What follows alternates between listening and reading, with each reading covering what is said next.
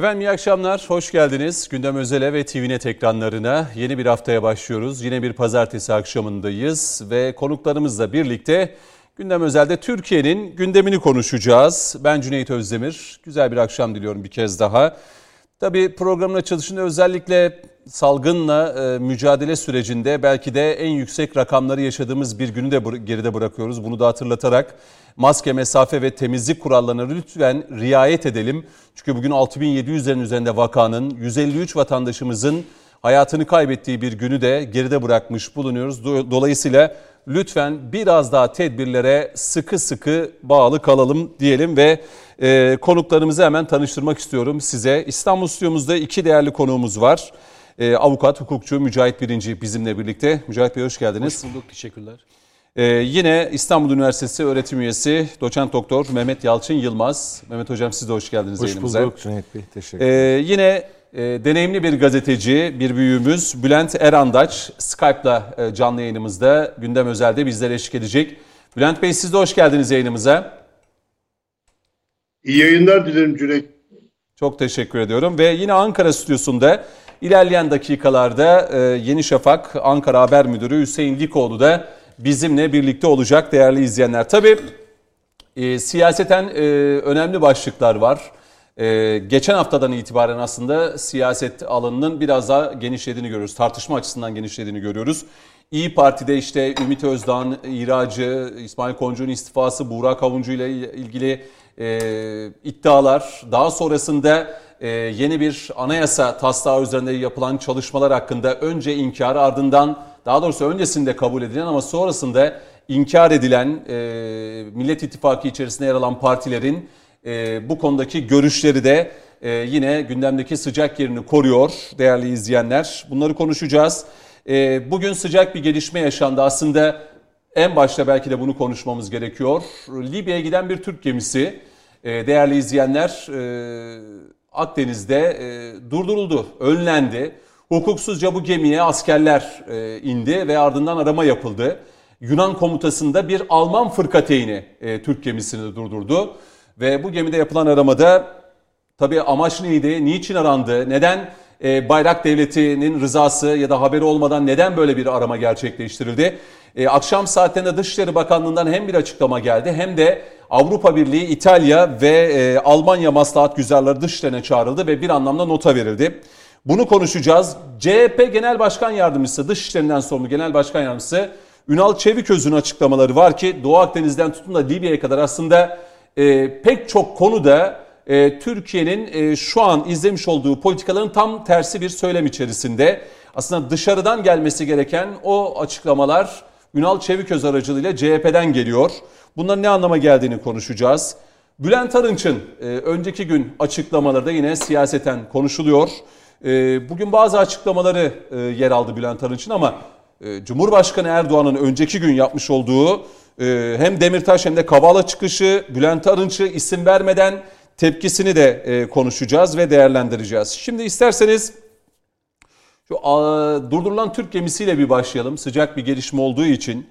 E, bu konuda Bülent Erandaç'la başlamak isterim. Sayın Erandaç, tabi hani söz büyüğün derler. E, Mücahit Bey ve Mehmet Hocam, e, Bülent e, Erandaç'la başlamak isterim. E, bugün bu yaşanan hukuksuz arama adeta e, Akdeniz'de bir haydutluk. Ya bir korsan hani Somalili korsanların genelde bu tür gemileri durdurup arama yaptıklarını ya da rehine e, aldıklarını biliyoruz. Ama bugün öyle bir şey yaşandı ki uluslararası kara e, uluslararası sularda e, bir gemi aranıyor ve bu gemi Türkiye'ye ait bir gemi ve Türkiye'ye haber verilmeden, Türkiye'nin rızası olmadan da bu arama yapılıyor. Yunanistan'ın komutasında Alman fırkateyni e, Sayın Erandaç. Bugün bu yaşanan olayı nasıl değerlendirirsiniz? Programa katılan değerli arkadaşlara ve çok sevdiğim Hüseyin Likoğlu ile beraber program yaptıktan mutluluk mutluluk duyuyorum. Biraz önce Cüneyt Bey harika bir program çıkaracağınızı sorularınızdan anladım. Çok güzel bilgiler vereceğimizi de şimdiden vaat ediyorum size. Şimdi bu Alman fırkateyninin komutanı Yunan'dı. Doğrudan doğruya bir Türk topraklarına saldırıdır. bir e, hukuk çiğnemenin ötesinde küstah bir tavırdır. Zaten Almanların Akdeniz'de ne ilgisi var? Almanların Akdeniz'e bir gemi göndermesi, hücum bot göndermesi, zırhlı gibi göndermesini de zaten çok dikkatli değerlendirmekte yarar var. Almanların Libya ile ne ilgisi var? Libya'da ve Türkiye beraber bir işbirliği içindeler.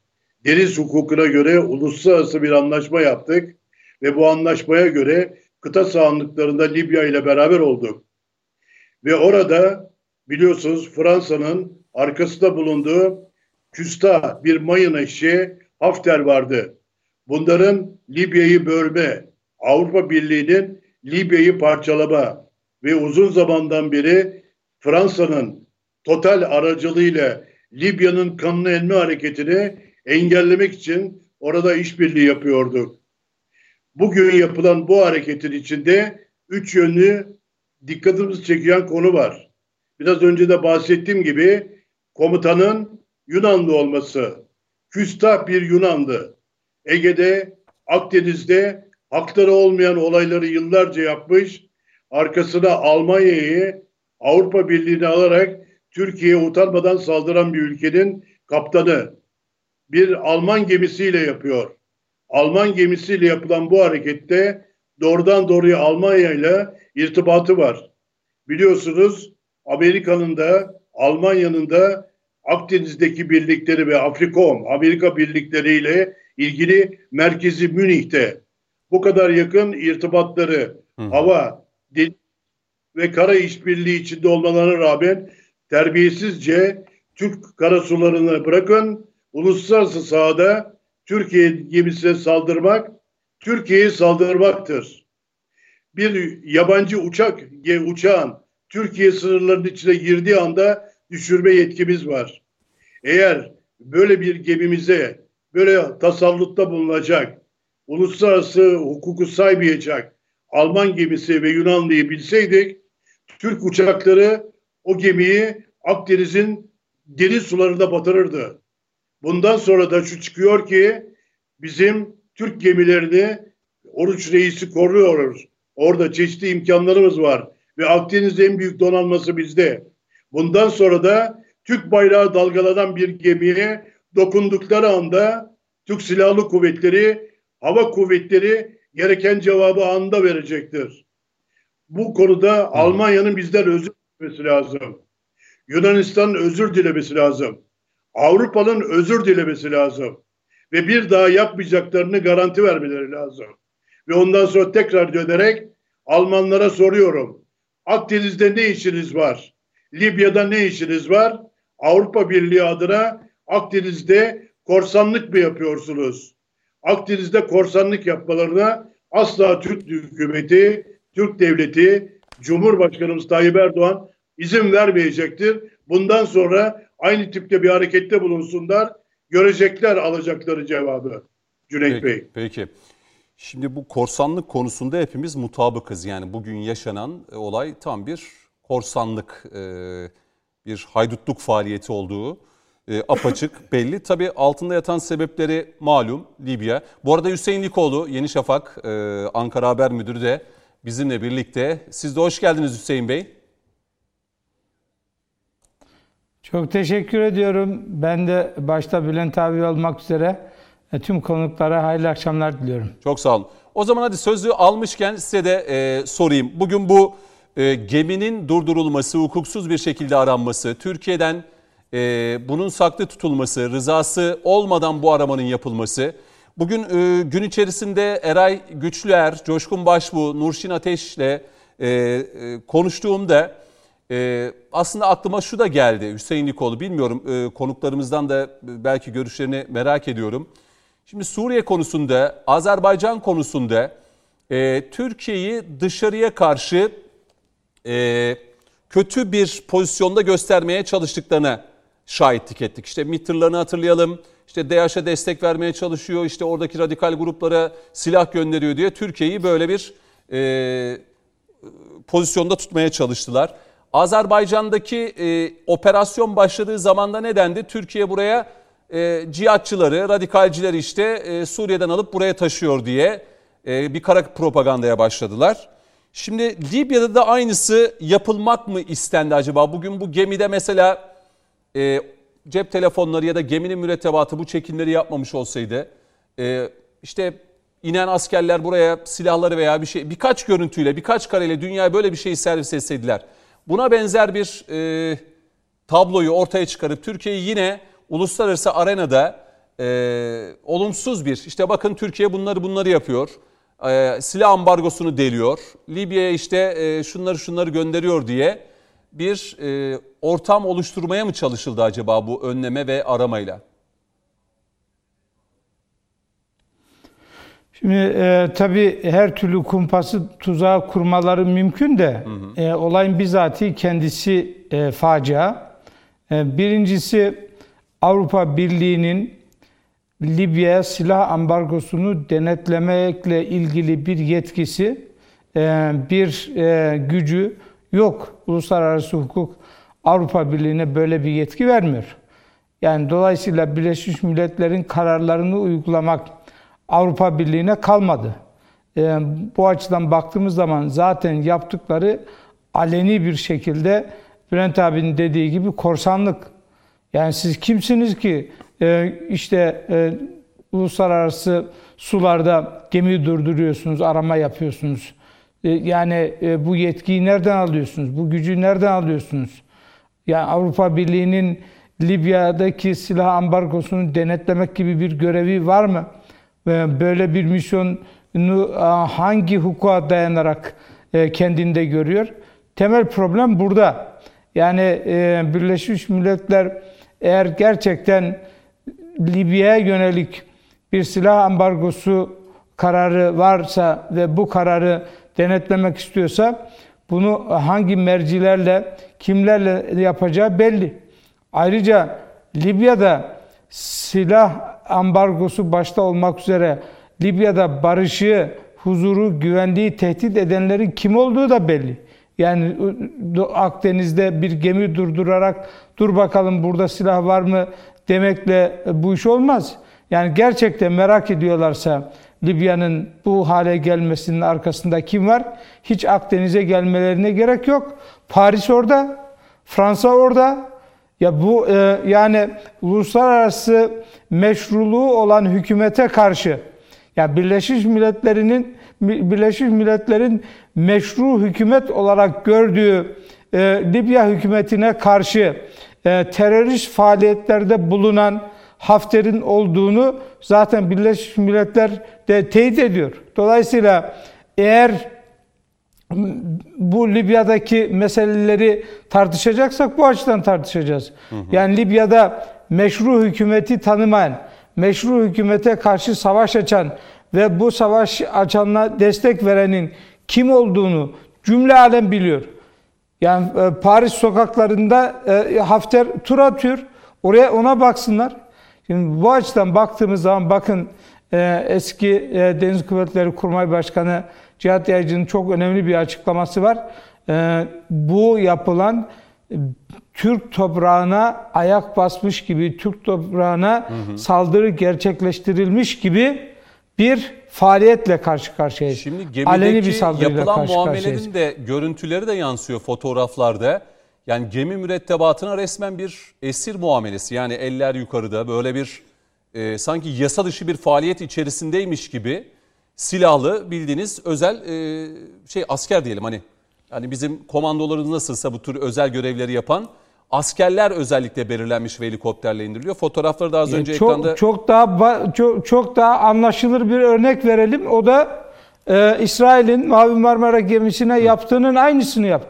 Doğru. Haydutluk korsanlık. Hı hı. Yani dolayısıyla yani söylenecek çok şey var. Şimdi çok merak ediyorum. Bu davranışlarından sonra bu ülkelerin gemileri İstanbul ve Çanakkale boğazlarında nasıl geçecek? Ne diye geçirecekler o gemileri? Ya da işte e, Doğu Akdeniz'de bu e, ülkeler nasıl e, ticaret yapacaklar? Hı hı. Yani Türkiye aynı mütekabiliyette bulunduğu zaman Bunlar e, Güney Kıbrıs Rum kesimine yaklaşabilecekler mi? aynı muameleyi Türkiye'nin onlara yapmaya kalkışması halinde Doğu Akdeniz'in ne hale geleceğini düşünebiliyorlar mı? Yani Türkiye e, Güney Kıbrıs Rum kesimine giden bütün yolları kapatması halinde, bütün gemileri kapatması halinde muamele aynı muamele. Evet. Yani nihayetinde Güney Kıbrıs Rum kesimi neyse Hafter'de odur bizim gözümüzde. Yani Güney Kıbrıs'a silah taşıyanlar kim ise Hafter'e silah taşıyanlar da aynı muameleyi görebilir.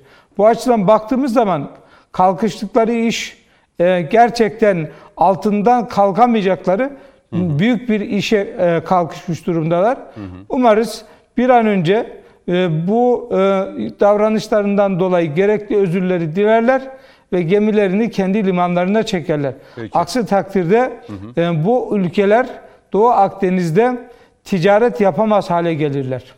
Bırakın Peki. savaş gemilerini hareket ettirmeyi, hı hı. ticaret yapamaz hale gelirler. Tabii bu mütabik, e, mütekabiliyet çok önemli ama e, Türkiye e, bu ülkelerin yapmış olduğu bu haydut ve korsanlık e, tablosu içerisinde yer almayacaktır. Evet bu mütekabiliyeti saklı tutacaktır cebinde ama e, aynı tonda dediğiniz gibi bir karşılık verirse e, Doğu Akdeniz'deki durumu düşünemiyoruz. Krizin daha da büyüyeceğini net bir şekilde ama Türkiye'nin bu konudaki ha, hakları saklı tutuluyor. E, şimdi Mehmet Hocam, e, Avrupa Birliği, İtalya ve Almanya maslahat güzerleri dışlarına çağrıldı. Tabii Yunan komutasında bir Alman fırkateyninin olduğunu da belirtelim. Yani şu anda e, Yunanistan donanmasına ait pek çok gemi şu an e, biliyorsunuz birçoğu Yunan balıkçı tekneleri tarafından Yunan e, limanlarına hep çekildi. Yani ya arıza verdi, işte bizim gemimizle çarpışan bir başka fırkateyni vardı, burundan yara almıştı. Yani donanma açısından Yunanistan zor durumda. E, açık bir şekilde görürüz yani Fransa ve Almanya'nın gönderdiği fırkateynler üzerinden e, Doğu Akdeniz'de o da seyir sefer yapıyor ama e, şunun da altını çizelim. Bu bir İrini hı hı, harekatı. Harekat. Yani günler öncesinden başlayan ve amaç burada Libya'ya e, silah ambargosunu önlemek amacıyla. Kontrol Ama ettim. anladığımız kadarıyla bu İrini operasyonu sanki Türkiye için e, Avrupa Birliği ülkeleri tarafından alınmış bir karar gibi. Net bir şekilde bunu görüyoruz bugünkü bu araba. Böyle midir sizce? Şimdi şöyle, e, neticede Avrupa Birliği'nin kimi üyeleri bu işte taraf oldular. Hı hı. İtiraz yani, edenler de oldu bu arada. Macron, Macron'la e, Yunanistan hı hı. hükümeti bu işte taraf oldular ve doğrudan Hafter'i desteklediler. O günleri iyi hatırlıyoruz. Şimdi 31 Mart 2020'de e, kuruluyor bu Avrupa Birliği e, Deniz Kuvvetleri hı hı. E, yapılanması içerisinde İrini Harekatı Birleşmiş Milletler'in 2292 sayılı kararına atfen kuruluyor. Hı hı. E, bu karar ambargo alanını denetleme, kontrol imkanı veriyor ama bu şekilde, bu usulle yani Değil. bayrak sahibi devletin herhangi bir bilgisi, izni olmadan bir baskın şeklinde bir anlamda operasyon yapılması e, son derece sıkıntılı. Şimdi bu Türkiye'de bu anlamda Dışişleri Bakanlığımız e, bir nota veriyor hı hı. bildiğimiz kadarıyla. Bir e, maslahat güzarı ve büyükelçi çağrıldı. Şimdi burada Mart'ta yapılan bu yapılanmanın içerisinde başka ülkeler de var. İşte Polonya'nın, Fransa'nın birlikleri var, Lüksemburg var, Yunanistan var. Zaten o günlerde de hatırlayacak olursanız Avrupa Birliği'nin Akdeniz'e genişleme politikalarından bahsetmiştik. Hı hı. Yani burada da en önemli e, Sacaya, Yunanistan ve Yunan adaları. Zaten Doğu Akdeniz'deki mesele Avrupa Birliği'nin bir anlamda e, güneye doğru ve güneydoğuya doğru genişleme alanı. Hı hı. Akdeniz'de bir varlık gösterebilmek için işte o Kıbrıs'ın, e, Güney Kıbrıs'ın içeriye alınması, sisteme dahil edilmesi ve adalarda da e, Sevilla tezi üzerinden hı hı. E, bir e, münhasır ekonomik bölge alanını teşvik ediyorlar bir anlamda AB'nin genişleme stratejisi. Evet. Tıpkı Karadeniz'deki genişleme stratejisi gibi. E şimdi bu e, başat aktörler bu işinde yani bugün için içindeki aktörler Yunan kaptan ve e, komutan ve e, Almanya'nın, Fransa'nın bu tesirini düşündüğümüz zaman şimdi burada ne var? Bir kere Libya'nın geleceğine dönük bir taraf olan e, seçilmemiş darbeci bir e, milisin, milis kuvvetinin yeniden e, Libya'da iktidara gelmesi için bir tavır görüyoruz. Şimdi hepimiz biliyoruz ki buraya girişler daha önceden Anadolu Ajansı'nın da bu konuda çalışmalar oldu. E, onları takdir edelim. Malta üzerinden e, Birleşik Arap Emirlikleri'nin çeşitli şirketler üzerinden buralara helikopter takviyeleri yaptığını, ağır silahları buralara soktuğunu biliyoruz. Şu anda da Mısır'dan giriyor zaten. Yani e, Libya'ya silah Hafter için Mısır üzerinden giriyor. Dolayısıyla burada aslında temel amaç onu görelim öncelikle. Evet Türkiye bir tepki veriyor bugün ki bu meseleye tepki de verecek ama esas amaç Libya'da barışın sağlanmaması. Yani oradaki oluşacak kaosun e, çok uzun yıllara yayılması, 20-30 yıl gibi bir sürece yayılması birçok ülkenin işine geliyor. Şimdi mesela bu ambargo kapsamında petrol satışı meselesi de var. Yani bu e, BM kararları içerisinde hem 1970 numaraya hem 2292'ye atıf var. Dolayısıyla Libya'nın hem dış ticaretini hem de silah alımını şu anda etkileyen bir kontrol mekanizması var. Hı hı. Dolayısıyla e, bu bir e, sahibini çok net gösteriyor. Yani petrol üreticilerinin ve satıcılarının bir anlamda bazı coğrafyalarda ortaya çıkacak kaostan nemalandığını görebiliyoruz. Yani petrolün fiyatını nasıl yüksek tutarsınız? Üretici bazı ülkelerin e, kuyularının çalışmaması lazım. Hı hı. Ticaretinin olmaması lazım. Satışlarının olmaması lazım ki o işte 40 doların 43 doların falan üzerine çıkabilsin. Burada e, Birleşik Arap Emirlikleri'nin çok uzun zamandır doğrudan Yunanistan'la, doğrudan Fransa'yla olan temaslarından haberdar e, Türkiye. Dolayısıyla bu mavi vatan dediğimiz coğrafyanın e, denizlerimizdeki kuvvetlerimizin ne kadar önemli olduğunu bir kez daha gösteriyor. Bakın siz bu denizlerde varlık göstermezseniz ticaret bile yapamazsınız. Balıkçı tekneleriniz bile e, işlerini yapamazlar. Denizlerin bu zenginliğinden yararlanamazlar. Bu operasyonu bu boyutuyla okumamız lazım. Hmm. Onun için denizciliğe e, ne kadar önem vermemiz gerektiğini üzerinde duralım. Ben bir e, vurgu yapayım isterseniz. Tabii, Buradaki alayım. şeyi bitireyim.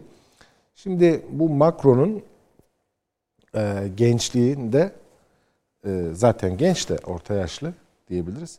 Gençliğinde bir e, şeyi var, hikayesi var. Fransa'da önemli bir isim var. Atele isminde. E, Mitterrand'ın danışmanı, ardından Sarkozy'nin, ardından e, ismi Sarkozy, Sarkozy. Sarkozy'nin danışmanı. Yani bir anlamda Fransız devletinin akil adamı hmm. Atele. Ve şey e, genç yaşta Macron e, Atele'nin sekreterine gidiyor, randevu istiyor. Ve diyor ki sekreteri kimsiniz siz diyor. E, ben diyor genç, de bir avukatım diyor. Ve Atele ile, Sayın Atele ile görüşmek istiyorum diyor. Bunun üzerine Atele randevu veriyor, alıyor. Atele kim? 1980 yılında Fransa'nın denizlerde olmasını isteyen, hı hı. bu anlamda düşleri olan ve 1980'de Deniz Bakanlığı'nı kurduran, e, bütün başkanların akıl hocası olan, olan ve hı. bugün de Macron'u oraya getiren e, aklın en önemli sahiplerinden birisi.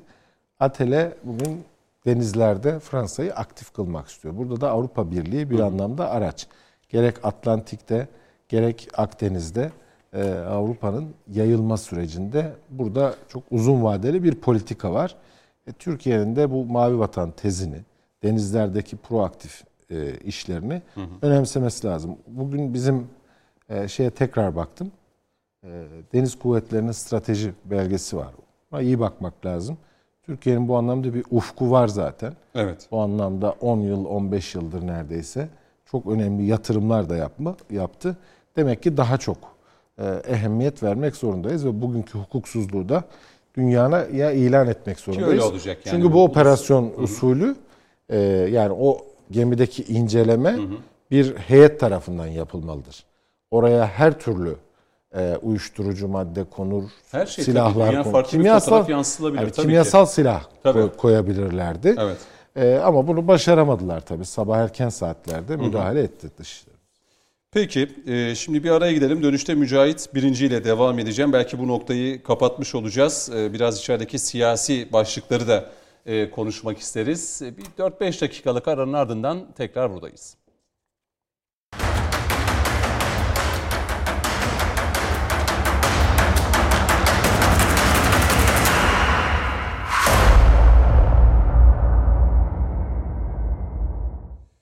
Gündem özel devam ediyor değerli izleyenler. İkinci bölüme başlıyoruz. Ee, Doçent Doktor Mehmet Yalçın Yılmaz, Bülent Erandaç, Mücahit Birinci ve Hüseyin Likoğlu bugün gündem özelde konuklarımız. Şimdi e, bu bölümde Bülent Arınç e, eski meclis başkanı ve Yüksek İstişare Kurulu aynı zamanda AK Parti'nin de önemli isimlerinden birisi.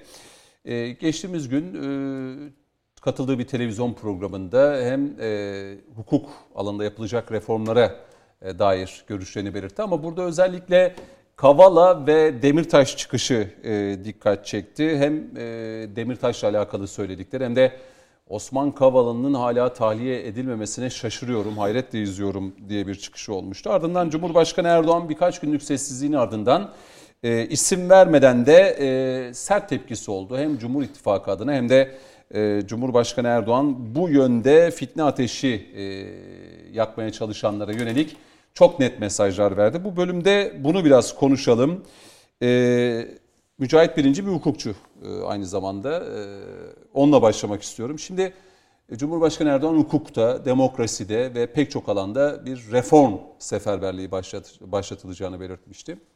E, şimdi öyle bir e, noktaya geldik ki Türkiye'de san, sanki hukuk alanında yapılacak reformun Demirtaş ve Kavala'ya bağlanmaya çalışıldığına tanıklık ediyoruz. Yani Bülent Arınç da son olarak böyle bir çıkış yapınca e, yani Türkiye'de belki hukuk alanında birçok insan adaleti beklerken sadece olayın bu Demirtaş ve Kavala'yla e, sınırlandırılmasını nasıl buluyorsunuz? Ve e, AK Parti'de yıllarca bulunmuş, hala bulunan, Yüksek İstişare Kurulu yapan, Başbakan Yardımcılığı yapan, Meclis Başkanlığı yapan bir e, ismin böyle bir çıkışını e, nasıl e, adlamla, anlamlandırıyorsunuz? Şimdi e, tabii öncelikle bu ekonomi ve hukuk alanındaki yapılacak reformları Sayın Cumhurbaşkanımız bundan bir iki hafta önce zikretmişti. Hı hı. Dolayısıyla e, ben e, açıkçası bu çıkışları, bu tür çıkışları ve bu e, hukuk reformunun, hukukta yapılacak olan reformların ki bu bir süreçtir. Yani sonuçta e, Adalet Bakanımızın önünde böyle bir metin zaten var, böyle bir yol haritası zaten var. Dolayısıyla bu reformların sadece Kavala ve e, Demirtaş e, çizgisine indirilmesini son derece yanlış buluyorum. Bu doğru bir tartışma zemini değil. Hukuk şahıslar üzerinden tartışılmaz. Fakat tabi burada yapılmak istenen Cüneyt Bey bir kurnazlık. Burada yapılmak istenen bir kurnazlık. Ve maalesef e, Sayın Arınç da bu kurnazlığın bir parçası olmuştur. Parçası haline gelmiştir. Zira o işte kitabını tavsiye ettiği özellikle Demirtaş hususunda e, toplumumuzun büyük kesiminin çok ciddi bir hassasiyeti ve fikri vardır, kanaati vardır. Hı hı. Kanaatin dışında yargı noktasında da 4 yıl 8 ay mahkumiyeti olan e, terör örgütü propagandası yapmaktan 4 yıl 8 ay ceza yemiş ve şu anda da 6-8 Ekim o e, terör faaliyetlerinin azmettiriciliği noktasında yargılaması devam eden tutuklu olarak içeride bulunan e, bir e, cezaevinde bulunan bir zattan bahsediyoruz. Dolayısıyla bu şahsın kitabının tavsiyesine milletimizin e, ihtiyacı yoktur. Milletimiz e, Kürt halk, Kürt kardeşlerimizi e, bu kitap üzerinden okuyacak değildir. Zira 6-8 Ekim, Ekim olaylarında Demirtaş'ın azmettiricilikten yargılandığı 6-8 Ekim olaylarında ne olmuştur? İşte Yasin Börü meselesini kardeşimizin nasıl katledildiğini hepimiz hatırlıyoruz. O, o kadar e, hunhar bir şekilde katledilmiştir ki annesi onu ayağındaki benden tanımıştır. O, o derece tanınmaz hale getirdiler bu teröristler, alçaklar. Dolayısıyla bu alçaklığın e, azmettiriciliği noktasında yargılanan bir zatın kitabının tavsiye edilmesi ona alan açma noktasında algılanır. Hı. Ve öyle algılandı zaten. Siyasi alan açma noktasında bakın İstanbul Büyükşehir Belediye Başkanı'nın da e, Demirtaş'ın çizgisini beğeniyorum lafızlarını alın. İşte Sayın Arınç'ın bu işte kitap tavsiyelerine e, ondan sonra bu zatın çıkartılıp bazı kanallarda e, bu saz çaldırılıp parlatılmasına hı hı. ve şu anda e, işte ailesini konu alan, ailesiyle tele, yaptığı telefon görüşmelerini e, konu alan klipler çekilmesine, işte e, o tür e, algı çalışmalarını hepimiz görüyoruz zaten. Ailesiyle içeriden işte telefonla konuşuyor. Ailesi, herkesin ailesi bu arada mukaddestir. Kendisi kendi açısından çok değerlidir. O değil lafı fakat bunun bir algı subjesi olarak kullanılması son derece yanlış. Bu tabii bunları toptan ele almak lazım. Yani Demirtaş'ın parlatılması ve e, dışarı salı verilmesi noktasında mahkemeler üzerinde bir baskı oluşturulmaya çalışılması ve reformun da o noktaya sadece Demirtaş ve Kavala noktasına indirilmesi bir e, toptan bir stratejinin ürünü olduğu kanaatindeyim ben. Yani bu bunları çok bağımsız değerlendirmiyorum. Dolayısıyla Arınç'ın sözlerini de bu stratejinin bir parçası olarak, olarak Yani değerlendiriyorum. sanki Demirtaş ve Kavala tahliye edildiği zaman Türkiye günlük gülistanlık bir ülke olacakmış gibi Evet. hava oluşturulmaya çalışılıyor. Şimdi e, tabii ortada ceza yargılamasının genel prensipleri var. Yani suçun üst sınırı var. Yargılandığı suç terör terör faaliyeti noktasında bir yargılaması söz konusu. İşte dedim azmettirme. Yani 6-8 Ekim olaylarını azmettirmenin oradaki e, ceza üst sınırı var. Dolayısıyla e, bu zatın tutuklu olarak yargılanmasında e, hak- hakikaten bir soru işareti yok. Yani e, elbette ceza üst sınırını, sınırını düşündüğümüzde göz önüne aldığımızda e, zatın kaçma ihtimali değerlendirilebilir. Toplanmamış deliller olduğu ihtimali söz konusu olur. Yani Sayın Arınç burada ben zannetmiyorum ki kendisi beyan etti fakat işte dosyaya hakim olduğunu falan. Yani gizlilik kararı olan dosyaları nasıl e, elde ettiği falan nasıl e, bunu incelediği de bir e, ciddi soru işareti. E, dolayısıyla ben dosyanın içeriğine hakim olduğu kanaatinde de değilim.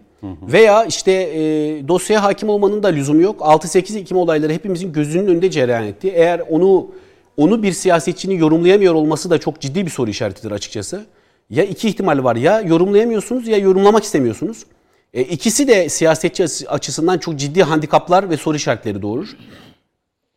Bu noktada Sayın Cumhurbaşkanımız e, çok isabetli bir tuşlamayla e, doğrudan o fiili hedef alarak yani şahısları bir tarafa bırakın o fiili hedef alarak hangi fiili Demirtaş'ın aklanmaya çalışılmasını, yargının baskılanmaya çalışılması fiilini hedef alarak tam nokta atışıyla e, gerekli beyanda zaten bulunmuştur Sayın Cumhurbaşkanımız.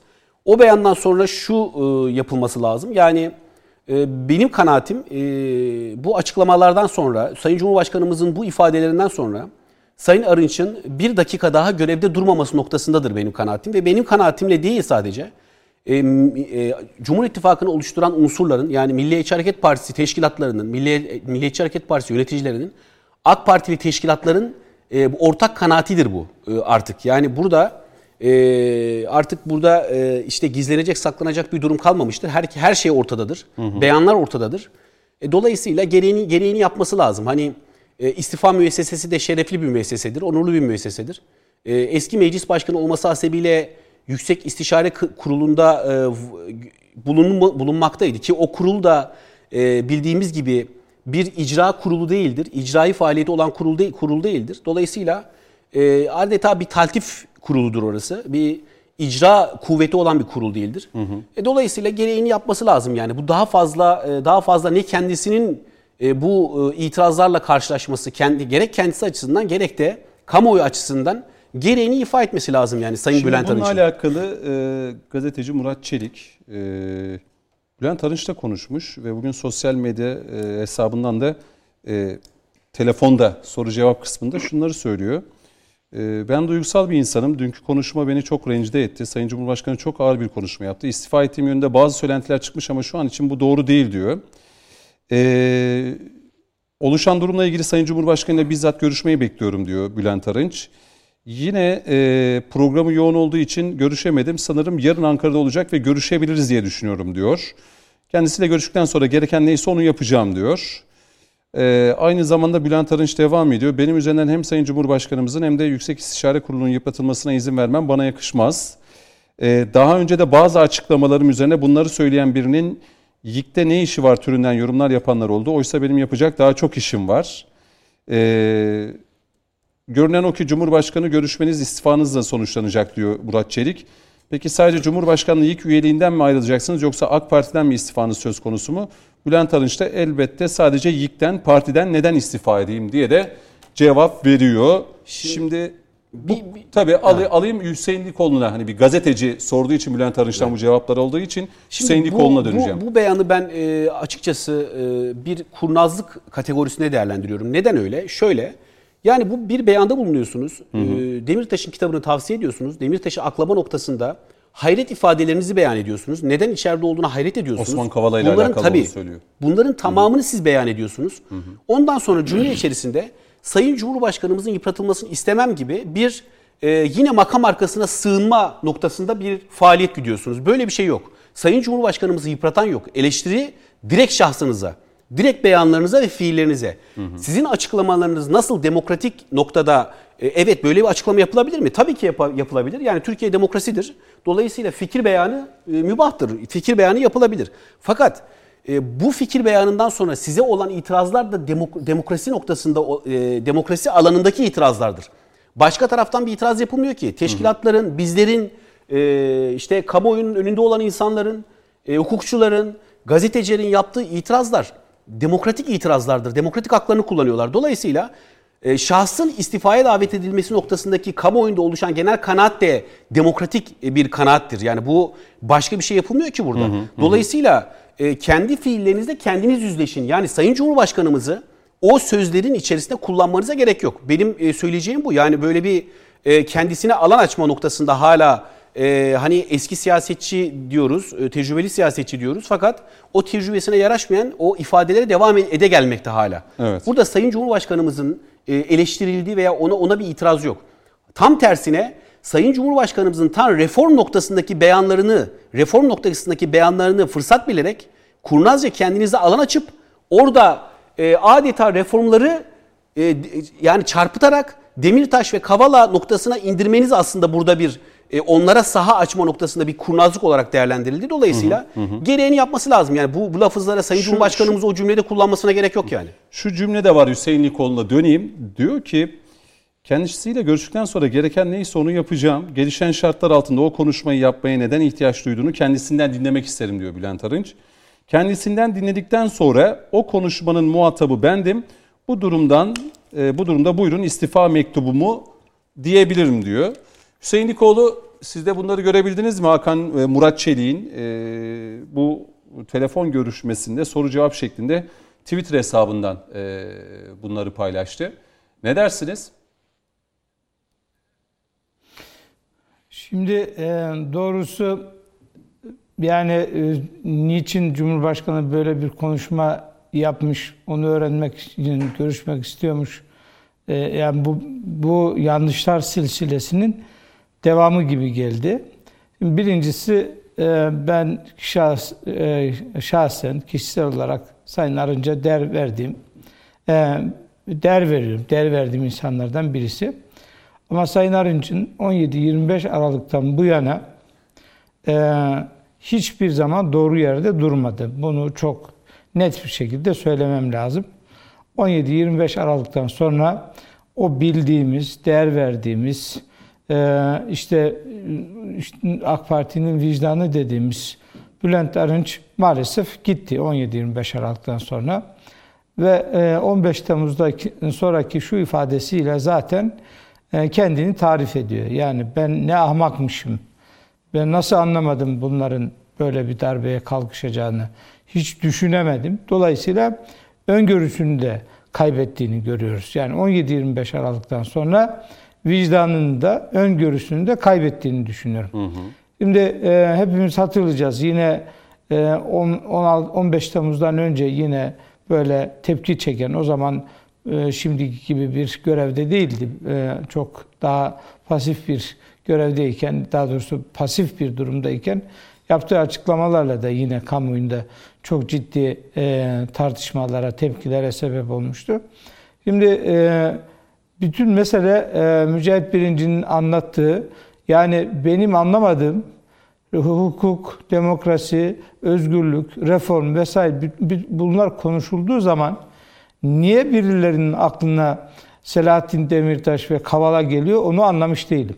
Yani şimdi e, toplumda çıksak desek ki ya reform yapılacak. Bu reform neticesinde e, işte birileri tahliye olacak, işte birileri e, beraat edecek neyse. E, bu böyle bir sıralama yapsak herhalde bin kişilik bir liste varsa bu bin kişinin içerisine girmeyecek, girmemesi gereken iki kişiden bahsediyoruz yani. Yani bu ülkede asıl adaletsizlik e, gerek Kavala gerek Demirtaş'la alakalı e, yargının hala gerekli cezaları açıklamamış olmasıdır. Yani düşünün 6-8 e, Ekim olaylarının faili, e, işte 6-8 olaylarının e, teşvikçisi 6 yıldır hala hüküm giymemiş. Ve biz bunu konuşuyoruz. Acaba tahliye olacak mı? Ya bizim bizim bunu konuşmamamız gerekir. Evet, adaletsizlik var mı? Var. Nedir o adaletsizlik? Demirtaş'ın hala hüküm giymemiş olması adaletsizliktir. Kavala meselesi. Efendim e, Kavala işte bir iddianame yazıldı, oradan tahliye edildi, bir başka iddianame vesaire. Ya bu ülkede yani 15 Temmuz'dan sonra 2012 yılından bu yana olup bitenleri okuyamıyorsanız, göremiyorsanız, bağlantılarını çözemiyorsanız o zaman bir adaletsizlik var demektir yani. Gezi'yi 15 Temmuz'dan bağımsız düşünebilir miyiz? Gezi'yi 17-25 Aralık'tan bağımsız düşünebilir miyiz?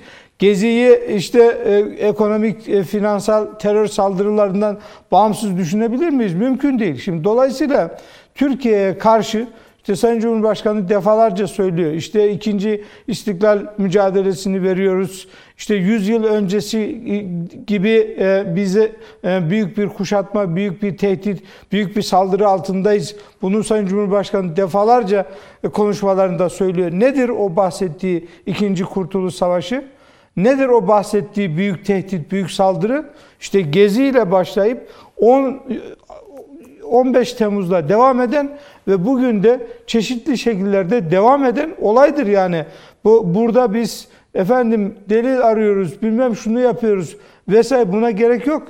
Türkiye ikinci e, İstiklal Savaşı'nı veriyorsa bu savaşın fiili olarak ateşlendiği tarih e, 7 Şubat 2012 MİT krizidir. Gezi onun devamıdır.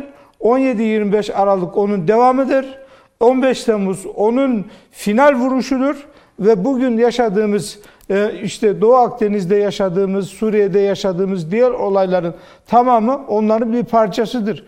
Yani biz e, siz Kurtuluş Savaşı, Kurtuluş mücadelesi verdiğiniz olaylarla ilgili hukuk reformu yapıp o kişileri tahliye etmeyi ya da işte beraat etmeyi düşünüyorsunuz. O zaman büyük bir çelişki var demektir. O zaman biz son 5-6 yıldır yaşadıklarımız e, hikaye yani. Kurtuluş Savaşı falan değil yani. Bu açıdan baktığımız zaman asıl konuşmamız gereken mesele bence bu. E, Sayın Arınç evet duygusaldır. Hangi nedenlerle kim e, duygularını bu yönde kaşımış ve kendisi bu açıklamaları yapmış bilmiyoruz. Bunları kamuoyuna mı ilan eder yoksa Sayın Cumhurbaşkanı ile konuştuğu zaman Sayın Cumhurbaşkanı'na mı söyler bilmiyoruz ama 17-25 Aralık'tan sonraki Bülent Arınç artık Türk toplumu için, Türk siyaseti için hiçbir anlam ifade etmiyor ve söyledikleri hiçbir şey doğru tespitler değil, doğru e, sonuçlar değil ve bunu 15 Temmuz'dan sonra kendisi zaten ne ahmakmışım diyerek bunu zaten ifade etmiştir. Bundan sonra söylenecek söz yok aslında. Ee, Sayın Cumhurbaşkanı'nın dünkü yani açıklamalarına baktığımızda e, ki Bülent Arınç'ın da açıklamalarına bakıyoruz. Yüksek İstişare Kurulu'ndan istifa edebilirim ama AK Parti'den asla deniliyor. E, bir görüşmenin olacağı da söyleniyor. E, AK Parti defteri de kapanmış diyebilir miyiz artık? Yani dün Cumhurbaşkanı Erdoğan'ın hem tonlaması hem sarf ettiği cümlelere baktığımızda isim vermedi ama e, çok net e, cümlelerle e, aslında bundan sonraki süreçte bu ve buna benzer açıklamalarında önüne geçmek adına böyle bir tepkiyi verdiğini de görüyoruz. Ne olur bu görüşmeden siz Bülent Arınç'ın geleceğiyle alakalı ne görüyorsunuz? Birkaç dakika araya gideceğim. Ya gördüğümüz kadarıyla yaptığı açıklamaya baktığımız zaman e, Yüksek İstişare Kurulu üyeliğinden istifa edecekmiş gibi görünüyor. Ama e, çok ilginçtir bu istifasında e, işte farklı e, şekillerde yani çarpışarak istifa edecek demek istemiyorum ama sanki böyle e, işte sitem ederek istifa edecekmiş gibi. Hele Sayın Cumhurbaşkanı'na soracağım niye böyle bir konuşma Ya, ne yaptın? Ondan sonra alacağım cevaba göre istifa edeceğim gibi açıklamaları gerçekten hayret e, verici açıklamalar. Doğru. Yani bu e, böyle e, Sayın Cumhurbaşkanı'nın bu açıklamalardan sonra yani Arınç'ın yaptığı değerlendirmelerden sonra böyle bir açıklama yapacağını tahmin etmemek. Yani siz Recep Tayyip Erdoğan'la yol arkadaşısınız. Yıllarca birlikte siyaset yaptınız. Çok önemli kararlarda birlikte e, karar verdiniz. Çok e, önemli aşamalardan geçtiniz. Siz bu konuşmayı yaptığınız zaman Recep Tayyip Erdoğan'ın bu konuşmaya karşı bu kadar sert bir cevap vereceğini düşünememişseniz, e, varsayamamışsanız e, gerçekten yani e, dediğim gibi 17-25 Aralık'tan sonra isabetsiz düşünceler ve isabetsiz kararların hala devam ettiğini gösteriyor. Yani Sayın Cumhurbaşkanı o açıklamadan sonra ne yapacaktı yani? Şimdi e, birincisi ya Osman Kavala ve e, Selahattin Demirtaş siyaseten, siyasi iradenin yargıya baskısı dolayısıyla içeride tutulan isimler değil. Dolayısıyla ne ne yapmasını bekliyorlar? Sayın Erdoğan yargıya talimat verecek, bu kişileri serbest bırakın mı diyecek. Yani e, dolayısıyla bu açıdan baktığımız zaman gerçekten e, istifasını bile bu tip böyle pazarlık konusu ya da bu polemik konusu yapması şaşırtıcı. Partiden istifa edip etmemesi o tamamen kendi takdirinde bir şey. Yani nihayetinde ben partili değilim. E, o partililere kalmış ya da işte e, siyaset e, farklı bir mecra, farklı bir alan. E, partiden istifa edip etmeyeceği ayrı bir konu. Ama şu anda bir e, icra kurulu dediğimiz ya da işte e, istişare kurulu dediğimiz her ne kadar icracı olmasa da e, Cumhurbaşkanlığı yani konuştuğu zaman şu an kamuoyunda nasıl e, bir algı var biliyor musunuz? Efendim Recep Tayyip Erdoğan e, yeniden işte e, çözüm süreciyle alakalı adım atacakmış da onun için Bülent Arıncı böyle konuşturmuş e, işte bir nabız yokluyormuş. Şimdi böyle algılanıyor. Yani dolayısıyla e, partiden istifa edip etmemesi ayrı bir şey. Ama şu anda bulunduğu makam gereği yaptığı her konuşma Cumhurbaşkanı ile alakalı ya da hükümetle alakalı bambaşka teorilere, senaryolara, söylemlere, dedikodulara sebep oluyor. Evet. Bu açıdan e, özellikle o görevden istifa edip etmeyeceği önemli. E, parti o, o kurucu olduğu bir parti, e, kendi partisi, partinin yetkili kurulları var. Bu kurullar kendileri karar verir. Partiyle ilgili bizim söyleyecek bir şeyimiz yok. Ama gazeteci olarak gözlemlediğim şey e, bu görevde durduğu sürece gerçekten yaptığı her konuşma Cumhurbaşkanını ilgilendiriyor ve Cumhurbaşkanı cevap verince başka bir yere evriliyor bu tartışma. Cevap vermeyince başka e, bir dedikoduya, başka bir senaryoya sebep oluyor. Dolayısıyla Sayın Cumhurbaşkanı'nın elini rahatlatmak için e, bence e, bu görevden ayrılması çok doğru olur. Peki. Parti onun partisi E, artık o konuda takdir kendisinin ve parti kurullarının. Yine bir araya gidelim. Saat başı itibariyle tekrar dönüşte e, Bülent Erandaş'la devam edeceğim. E, efendim Gündem Özel'in 3. bölümüne birazdan başlayacağız.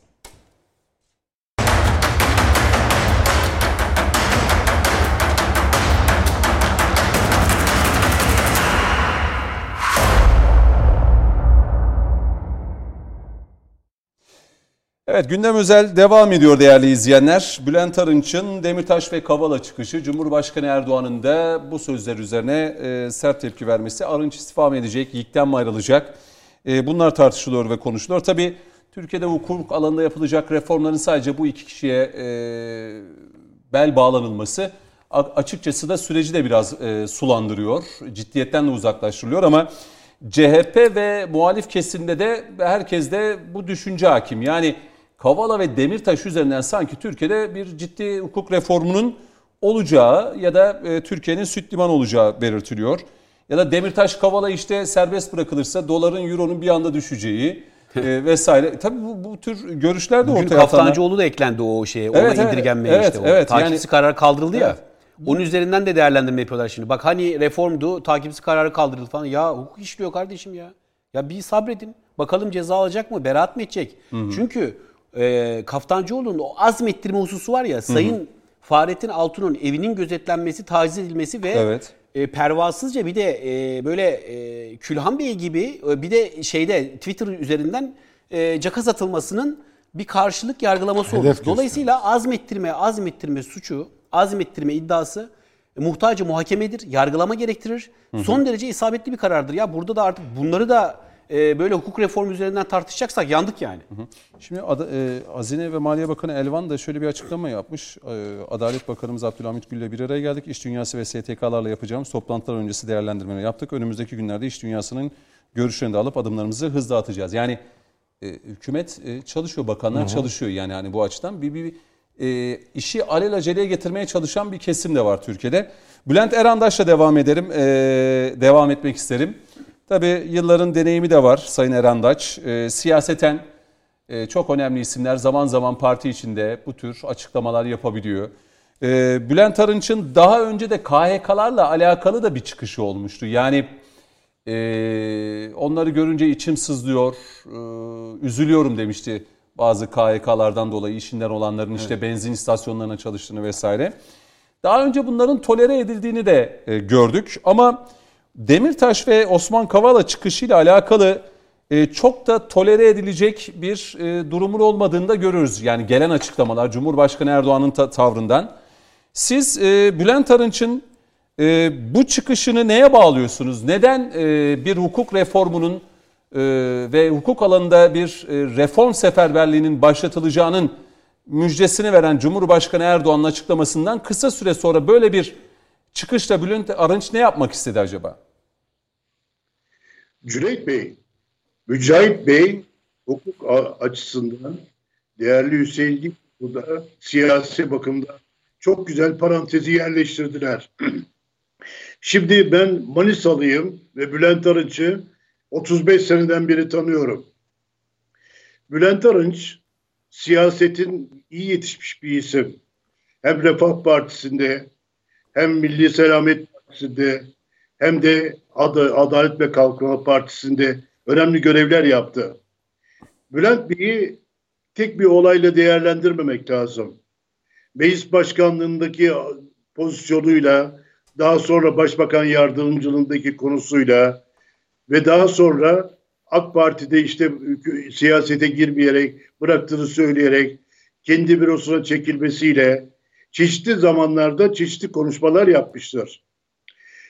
Bu son konuşmasını gerçekten e, siyasete e, şöyle değerlendirmekte yarar var. Gerçekten insan hayretle bakıyor.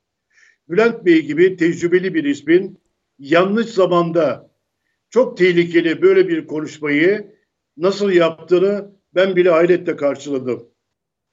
Bizzat sonuna kadar dinledim. Yakından tanıdım ve fikirleri de çok yakından bildiğim için şaşkınlıkla değerlendirme yaptım. Şimdi Cumhurbaşkanımız Tayyip Erdoğan pandemi nedeniyle Türkiye'de çok önemli gelişmelerin hazırlığını çok önceden yapıyordu. Pandemi sonrası yeni bir dünya kurulacak. Bu yeni dünya içinde Türkiye'nin bölgesel güç konumundan küresel oyuncu konumuna geçecek özellikleri var. Yani bugün bir olayla bahsettiği ekonomik, siyasi ve yargıdaki, hukuktaki reformlar konusu bir anda aklına gelmiş değil. Zaten hazırlıkları vardı. Yeni bir döneme hazırlanırken çeşitli bakanları görevlendirmiş, kendisi de çok yakın ekibiyle beraber stratejik hedefleri belirlemiş, yol haritasını belirlemişti. Bülent Bey'in tam Cumhurbaşkanımızın konuşmasının akabinde böyle bir konuşmayı yapması ve özellikle de Selahattin Demirtaş gibi Kobane olaylarında birçok vatandaşımızın kanına girmiş bir ismi gerçekten televizyonda anlattığı biçimiyle kitap üzerinden değerlendirmesi şaşkınlıkla karşılanacak bir olay. Çok yanlış bir zamanda çok tehlikeli bir konuşma yaptı. muhalefetin, azgın muhalefetin Millet İttifakı'nın dağıldığı bir zamanda siyasette yeni saflaşmaların, yeni gelişmelerin olduğu bir anda böyle bir konuşma yaparak Cumhur İttifakı'nın da gerçekten kolonlarını vurmak ister gibi bir tavır içinde oldu. Bir e, yargıda ve hukukta yapılacak reformlar çok dar bir şekilde öyle bir noktaya soktu ki çok geniş ufuklu Türkiye'nin önünü açacak, yeni dünyada Türkiye'nin yeni gelişmelerini sağlayacak demokratik, hukuk, yargı ve çeşitli alanlardaki reform çalışmalarında dinamitlemiş gibi görünüyor. Şimdi neden yaptı? Herkes bunun üzerinde duruyor. Evet, neden? yarar var. Bu ya bu konuşmayı ihtiyacı neden duydu? Dikkat ederseniz Hüseyin çok güzel açıkladı. Kendisi o gün Yüksek İstişare Kurulu üyesi olduğunu yazdırmadı. Türkiye Büyük Millet Meclisi eski başkanı olarak. Bu ne demektir? Bir görevi var. Cumhurbaşkanımızın yanında, istişare kurulunda, AK Parti'nin kurucusu öyle bir konumdayken Millet Meclisi Başkanıymış gibi yepyeni bir çığır açmak gibi, yepyeni bir sayfa açmak gibi yeni bir hamlenin eşinde olduğunu o gün o konuşmalarla anlamış bulunuyoruz. Ve şu anda o konuşmasından sonra gerçekten Milliyetçi Hareket Partisi'de birçok arkadaşım var. Büyük tepkilerle karşıladılar. Sadece o değil, AK Parti teşkilatından da büyük tepkiler var. Hı hı. Bu tepkiler karşısında bundan sonra biraz önce de siz de sordunuz. Yüksek İstişare Kurulu üyeliğinden büyük ihtimalle istifa edecek, ayrılacak. AK Parti'de görevine devam edebilir. Çünkü AK Parti'nin kurucusu. Ama öyle bir yanlış zamanda öyle bir konuşma yaptı ki önümüzdeki günlerde Cumhurbaşkanımız çok acil, çok zamanlaması uygun o konuşmayı yapmamış olma, olsaydı daha başka sıkıntılar da siyasi haklarda, hı hı. siyasi fay hatlarında sıkıntılar yaratacaktı. Bunu bilen bir insan, yaptığı konuşmaların nereye varacağını bilen bir insan. Bu konuşmayı yaparken bunların sonucunda ortaya çıkacak sıkıntılar var. Selahattin Demirtaş'ın içeride yatması öyle bir kitaptan değil. Bülent Arınç diyor ki kitabından Kürt kardeşlerimizin sıkıntılarını yıllardan beri bilen bir insan. Selahattin Öyle Demirtaş 10 ayrı terör davasından yargılanıyor. Onun da altını çizelim. Belki hani hafıza çok kolay unutturabiliyor insanlarımızı ama Demirtaş'ın evet, evet 10 ayrı yani Kobani olaylarının azmettiricisi ama aynı zamanda e, Hendek çatışmalarından tutun da e, pek çok konuda Türkiye'yi e, Mehmetçin yaptığı operasyon hatırlayın yani 793 değil mi? 793 şehit verdiğimiz o Hendek çatışmalarındaki e, hatırlayın Mehmetçik Türk Devleti yani bunlar suçlandı. Onun ağzıyla onun diliyle ifade edilen cümleleri birazdan belki hatırlatırım ya ama. Şöyle Ankara faşizmine karşı tırnak içerisinde Ankara tabii, faşizmine karşı tabii, tabii. Kürtlerin direnişidir dedi bu. Hatta şu da var yani ya sadece de kendisi kitap, değil birçok isim de Üstadım, devlet şey, şu an katliam yapıyor diye. 10 saniye bir şey söyleyeyim tabii, mi? Tabii. Yani biz Kürt kardeşlerimizi ben bu etnisite üzerinden siyaset yapılmasına hakikaten doğru bulmayan bir kardeşinizim. E, dolayısıyla hı hı. söylemek durumundayım ama. Yani ben Kürt kardeşimi Demirtaş'ın kitabından okumak durumunda değilim ya. Böyle bir okuma yapılabilir mi? Böyle bir şey tavsiye edilebilir mi? Yani Kürt kardeşimle ben yüzyıllardır o bu coğrafyada yaşıyorum zaten. Dolayısıyla böyle bir okumayı bir e, e, terör örgütünün Avrupa'daki herhangi bir toplantıya gitmesi noktasında müsaade edilen Avrupa'daki bir toplantıya giderken dağdan, Kandil'den icazet almak gereği hisseden bir adamın kitabının üzerinden okuma yapmak durumunda değilim ben. Böyle bir şey olur mu? Şimdi Demirtaş'ın mesela bazı söylemleri var. PKK'yı silahlı halk hareketi, e, hareketi olarak görüyoruz diyor. Yani bu kadar eylemin yapıldığı, hani bombaların patlatıldığı vesaire öğretmenlerimizin, çalışanlarımızın, tabii, işçilerimizin. Meşru müdafaa hareketi olarak tabii, adeta. Tabii tabii yani e, silahlı bir halk hareketi olarak görüyoruz e, diyor. Ardından zaten 6-7 e, Ekim olaylarını hatır, e, bir kez daha hatırlatalım. Yani orada Yasin Börü ile birlikte kaç vatandaşımızın e, katledildiğini ve bir anlamda bu çağrı yaparak Serhil'den değil mi bir, bir anlamda bir baş kaldırış, evet, isyana evet, evet. E, çağrıda bulunmuştu. Sokaklara çıkın diye, sokakları yakın diye. Terör faaliyeti. E, tabii çağrıda bulunmuştu. Bakın 6 Apo'nun heykelini dikeceğiz. 12 tane e, bayrak yakıldı bak. Hı hı. O olaylarda hı hı. envai çeşit yani suç potporisi oluştu artık yani o olayla. Suç Şimdi potporisi yaptılar. Şöyle sorayım yani e, ya tüm Böyle- konuklarımıza sorayım. İnanılır gibi değil ya. E, Apo'nun heykelini dikeceğiz demek e, yani bu cümle üzerinden bu bir suç mudur? Yoksa bir düşünce özgürlüğü müdür? Hayır, suçtur. Neden suçtur? İfade edeyim onu. Çünkü e, APO kimdir? Abdullah Öcalan Terörist bir elebaşı. terör örgütünün elebaşıdır. Dolayısıyla terör örgütü elebaşını e, bu şekilde taltif edeceğim diye bir beyan demokratik fikir beyanı değildir. Anayasa Mahkemesi kararlarında da o beyan ifade altına alınmıştır, zikredilmiştir. Suçlama noktasında neden tutuklu kalması gerektiği noktasında 2018 tarihli Anayasa Mahkemesi kararında o ifadelerden işte bu ifade de zikredilmiştir. Dolayısıyla terör faaliyetini övmek, terör elebaşını övmek, e, terör propagandası yapmak manasına gelir ve suçtur ya. Bu yani böyle e, sac ayakları gibi koskoca sütunları yerinden oynatacak halimiz yok bu insanlar için bizim. Yine şu cümleler önemli. Yani hatırlatalım bizi ekran başında izleyen izleyicilerimiz için. Yani Bülent Arınç'ın işte Demirtaş'ın kitabını okudum. Pek çok kafamdaki şey değişti. Mutlaka okumalısınız diye e, bu cümleleri sarf ettikten sonra mesela e, Hendek e, çatışmalarının yaşandığı süreçte e, Demirtaş şunları söylemişti. Cizre, Sur, Silvan, Nusaybin, Gever, Kerboran yani eski isimleri de Kürtçe isimlerinde Derik, Silopi, Şırnak e, gerçekten tarih yazıyorlar. Barikat hendek dediğiniz şey darbeye karşı direnişti. Darbe yapılmıştır. E, buna karşı sessiz mi kalınacaktı diyerek 793 Mehmetçiğin şehit olduğu ve aslında bir mücavir bölge oluşturup orayı tamamıyla Türkiye'den koparma Yani 130 amacıyla başlatılan bir şeyi tane- övüyor.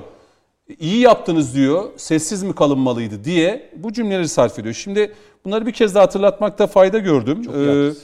e, açıkçası bu konuda şimdi sözü size vereceğim. Ee, hocam, Valla ben Mehmet Hocam nasıl yani görüyorum? hukukta reform yapılsın deniliyor ama birileri de e, bu işi sulandırmaya çalıştığını net bir şekilde görüyoruz. Yani alın az önce Demirtaş'ın söylemlerini bir kez daha hatırlatmaya çalıştım. O zaman e, şöyle iki bölüm başlıkta aslında değerlendirmemiz gerekiyor. Birincisi e, yeni bir sayfa süreci var. Türkiye'nin e, politik e, alanında. Bunun birincisi ekonomik bir ayağı var. ikincisi politik bir ayağı var. Malum dünyadaki son gelişmeler, son seçimler Amerika Birleşik Devletleri'nde dünya dengelerinde farklı bir boyut kazandırıyor. Niye? Yani sadece bir şahıs gitmedi. Trump'ın dünyaya bakışı ve dünyadaki Amerikan Amer- Amerikan e, Birleşik Devletleri ilişkileri bağlamında uluslararası konseptler, uluslararası örgütlenmeler bağlamında farklıydı. Biden'ın farklı. Yani hemen transatlantik ve pasifik e, politikaları yeniden gündeme geldi, şekilleniyor. Şimdi Türkiye'nin de özellikle Bize yansıması mı bu, bu Tabii çıkışlar, ki. açıklamalar? Tabii ki, Ünal ister Çeviköz, istemez. Bülent Arınç. Tabii ki Hani- ister istemez, ister istemez e, Amerikan seçimleri bütün Amerika'nın ilişkisi olduğu ülkeleri, konseptleri de belli tartışmalara iter. Bu gayet normal. Şimdi e, Türkiye'nin durumunu şöyle görelim. 2015 e, 2014'te başlayan işte Hüseyin Bey de bahsetti. E, 15 Temmuz'a giden süreçler var Türkiye'de. Yani Türkiye'de bir vesayet odağı e, paralel bir devlet kurmak istedi adeta. Bütün seçilmiş iktidarı, kurumlarımızı, parlamentomuzu tehdit edercesine adeta çok büyük operasyonlar yaptı. Ve biz 15 Temmuz'a geldik. Şimdi bunun bir birikimi oldu hepimizde. E, toplumun her katmanında bunun bir psikolojik ağırlığı oldu. Yani hiç beklemediğimiz bir şeydi e, toplumsal olarak parlamentomuz bombalandı. Türk e, Türkiye Büyük Millet Meclisi'ne değil mi? Saldırı yapıldı. Özel harekat birliklerimize Ankara'da saldırılar yapıldı. Çok şehit verdik. 251 vatandaşımız o gece kaybettik. Şimdi bunun hepimizde ağır etkileri oldu. Bunu kabul edelim. Ve 15 Temmuz sonrasında devlet ani bir reaksiyon gösterdi, bir tepki gösterdi. El birliğiyle, toplumun da desteğiyle, bütün kamu e, organizasyonunun desteği ve Erdoğan'ın liderliğinde e, bu süreç aşılmaya çalışıldı ve bir takım e, yargı süreçlerini yaşadık. Türkiye bu yargı süreçlerini titizlikle yürütmeye çalıştı. Mahkemeler şeffaf oldu, herkese açık oldu. E, avukatlar, gazeteciler mahkemelere gidip bu süreçleri takip ettiler. Ancak ister istemez dış algı e, Türkiye'nin aleyhine oluşturuldu. Fethullahçı hareketin çünkü diyalog hareketi bütün dünyada e, tutunmaya çalışmış. Arkasındaki finansal güçle e, dünyada büyük üniversitelerde kürsüler açmış. Hı hı. Dünyadaki büyük medya kuruluşlarıyla ilişkiler sağlamış. Çok eski ve çok köklü bir istihbarat örgütü. Dolayısıyla bu örgütün algı çalışması yani Brezilya'dan Moğolistan'a kadar, Japonya'dan, Güney Kore'den Kanada'ya kadar çalışıyor. Dünya dönüyor. 24 saat bu organizasyon e, çalışıyor. Türkiye üzerine karamsar bir tabloyu neredeyse bütün senatörlere, AB'deki bütün temsilcilere, konsey üyelerine, hı hı. bütün parlamenterlere, bütün gazetecilere Türkiye ile ilgili mektuplar yazdılar. Türkiye'nin aleyhinde e, bir kampanya yürüttüler. Şimdi gelinen noktada bu hadisenin üzerinden 4-5 yıl geçiyor işte. E, bu yıl 5. yıl olacak önümüzdeki dönemde. Bir şekilde Türkiye bu süreci atlatmak zorunda. Bunun adına reform diyebilirsiniz, daha çok demokrasi diyebilirsiniz, daha şeffaf demokrasi diyebilirsiniz hı hı. vesaire. Bu süreçlerin ardından e, bir dönem bir gri alan oluşur. Ardından da daha şeffaf, daha demokratik bir sürece geçilir. Ben e, bunu anladım Sayın Cumhurbaşkanı'nın ifadelerinden. Gri bir dönemi mi yaşıyoruz? Ya ister istemez. Hı hı. Niye? Çünkü bakın birçok yargılama süreci var. Birçok dava var. Mahkemelerin iş yükü var.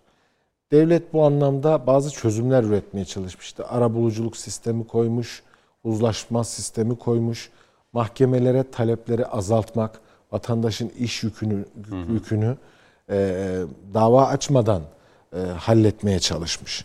O anlamda sağlıkta devlet bir dönüşüm geçirmiş, onunla ilgili sorunlar yaşamış ama bir pandemi krizi yaşamış. Dolayısıyla tıkanan alanlar belli ve bu tıkanan alanlarda daha yapısal dönüşümler hı hı. hem piyasanın beklentisi bugün Lütfü Elvan'ın açıklamalarından da onu anladım.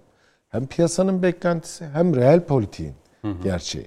Bir yandan da üst düzey güvenlik politikalarımız oldu bizim. Yani 2015-16 itibariyle düşünecek olursak hem Suriye'deki meselenin Türkiye'ye yansımaları oldu. Türkiye'nin savunma sistemi yetersizliği Türkiye'yi bir arayışa itti. Hı hı. Ee, ve hava savunma sistemi almak zorunda kaldık. Doğru. Bunun bir yandan e, Amerika ile olan ilişkilerimize olumsuz etkileri oldu. Ama kendi güvenliğimiz yani kilisteki vatandaşımızın güvenliğini korumak zorundayız. Ben kilise gittiğim zaman şimdiki İçişleri Bakan Yardımcımız kilis valisiydi. Makamında ziyaret ettik. O saatlerde şehre roketler düşmüştü. Şimdi böyle bir psikoloji Hı. altında Hı. devlet ne yapar? Reaksiyon gösterir. Dolayısıyla evet. devlet çözüm aradı. Şimdi bütün bunlar dünyadaki ilişkilerde zaman zaman gerginliklere ve çapra e, bir anlamda e, tartışmalar yansıdı sokağa, Hı. kamuoyuna. İşte rota mı değiştiriyor Türkiye, eksen kayması mı falan. Yok, Türkiye çok pragmatik bir şekilde kendi ihtiyaçlarını, e, özellikle savunma ve güvenlik ihtiyaçlarını, kendi politikalarını belirleme rotası çizdi. Hı. Şimdi bütün bu süreçler e, mümkün olduğu kadar hafif atlatılmaya çalışıldı, çalışılıyor. Ancak Erdoğan'ın söyleminde bir hukuk reformu, bir Demokrasi, demokratikleşme artık geçebiliriz. Hı hı. Şimdi ben şunu rahatlıkla söyleyebilirim bakın. Yargı e, kararı ile beraat etmiş hı hı. bir e, Fethullahçının durumu ne olacak? Bu mesela çözüme kavuşulması gereken bir meseledir. Hı hı. Ne olacak yani? Kamu personeli ise ne olacak? Veya başka bir şeyi varsa bozulmuş bir işi düzeni varsa bunlar ne olmalı? Bunlar benim bir hani demokrasi bilinci yüksek bir vatandaş olarak beklentilerim. İşte bu reformlardan ben bu tip şeyler beklerim. Veya özgürlükler alanında nerede tıkanıyoruz biz? İnternetle ilgili ne gibi sorunlarımız var? Bunları hem ulusal çıkarlarımız hem de dünyaya kendimizi kendimizi iyi anlatabileceğimiz demokratik standartlarda çözmemiz lazım. Bununla ilgili belli adımlar atmamız lazım. Bu iki ismi dünyada Avrupa'da özellikle çok şey yapıyor. Türkiye'ye karşı. E burası belli. Yani, yani Kavala ve Demirtaş Kavala, ismini. Osman Kavala'nın ilişkileri, e, geçmişi belli. Hı hı. Yani şunu rahatlıkla söyleyebiliriz. Açık Toplum e, Enstitüsü'nün Türkiye'deki temsilcisidir Osman Bey. Bu bilinen bir şeydir. Hı hı. Onun geçmişi ortadadır. E, o dönem içerisinde birçok sanat etkinliğini, kültürel işleri falan filan da desteklemiştir. Hı hı. Gezi e, olaylarıyla ilgili o problemli geceyle ilgili ilişkisi herhalde dosyanın içerisinde. Mesela ben dosyayı görmediğim için. Gezi'nin finansörü olarak. Evet. Yani ben savcı, mesela bilmiyorum. Ee, Sayın Arınç bu bulgulara nasıl erişiyor onu da bilmiyorum. Ya, Ama yani. Sayın Arınç'a gelecek olursak işte Biden 78 yaşında Amerika Birleşik Devletleri Başkanı oldu ya. Hı hı. E, Bülent Arınç da 72 yaşında. Herhalde bir yani böyle umut. bir hedefim var. Yani siyasette var olmak istiyor. Hı. Esasında benim gördüğüm o. Siyasette AK Parti içerisinde veya başka bir siyasal hareket içerisinde Hı. var olmak istiyor. Orada da bir siyasi kıvraklık yapıp aslında hani e, Sayın Sayın Cumhurbaşkanı Sayın Cumhurbaşkanı benimle istişare ediyor. E, mesajı vermeye çalıştı kendince. E, ama e, Mücahit Bey'in dediği gibi yani bir barajın şeyini patlattı yani kapağını patlattı. Öyle bir şey yok ki. Yani bugün Cumhur İttifakı konsepti içerisinde hı hı. bir demokratikleşme, bir toplumsal e, uzlaşı, bir e, reform nasıl olabilir? Hı hı. Bunun şeyi bellidir yani şirazesi bellidir.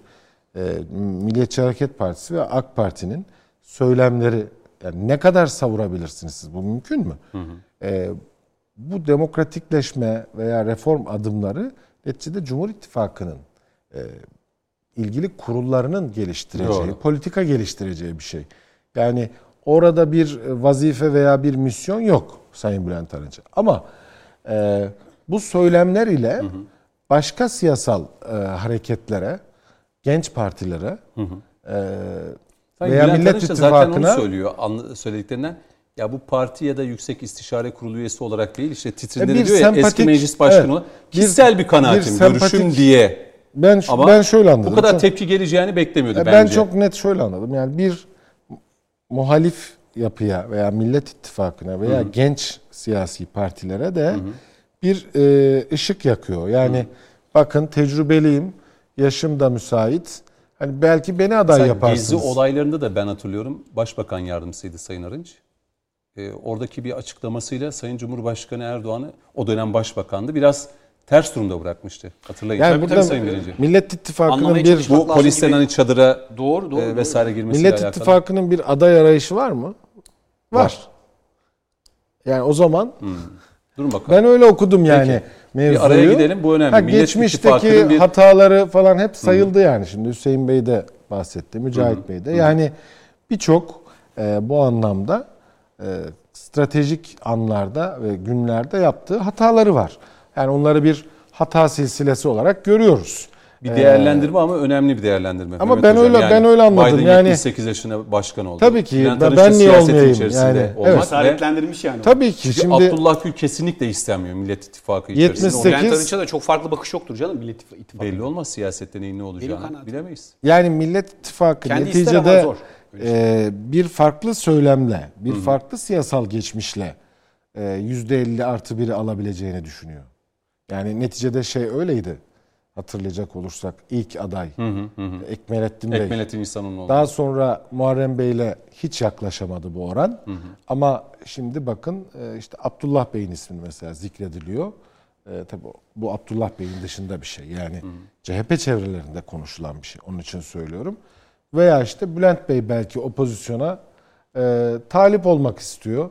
Hani benim öngörüm siyasette var olmak. Peki. Ee, yani doğrudan aday olmak istiyor Değerlendirme ama bakalım. Hem siyasette varlık göstermek Bülent istiyor. Bülent Mücahit Birinci ne der? Ee, yine bir araya gidelim, devam edeceğiz.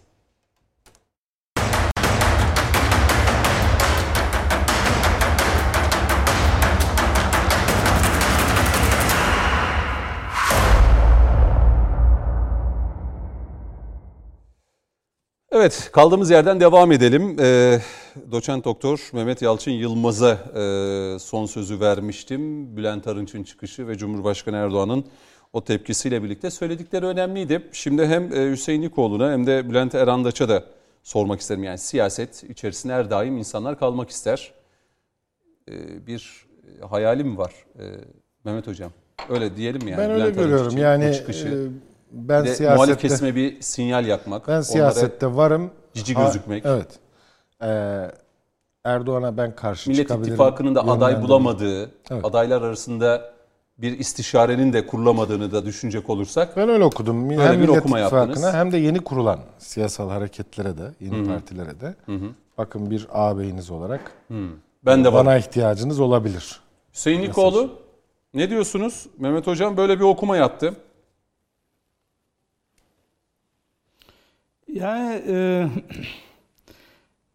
her türlü değerlendirme yapılabilir. O anlamda e, bir şey yok ama e, Bülent Arınç Türk siyasetine e, Necmettin Erbakan'ın Türkiye Odalar ve Borsalar Birliği Başkanlığından polis zoruyla alınmak istediği dönemde kapıda nöbet tutan isim olarak Türk siyasetine kazındı. Ama bugün maalesef içeriden kapıyı açan adam olarak karşımıza çıkıyor. Çok enteresan bir e, durum. E, yani 17-25 Aralık'ta ya da 15 Temmuz'da Recep Tayyip Erdoğan'ın seçildiği makamdan almak isteyenlere içeriden kapıyı açmış görünüyor. Bu talihsiz bir sonuç yani. Başlangıçta baktığımız zaman onurlu bir duruştu.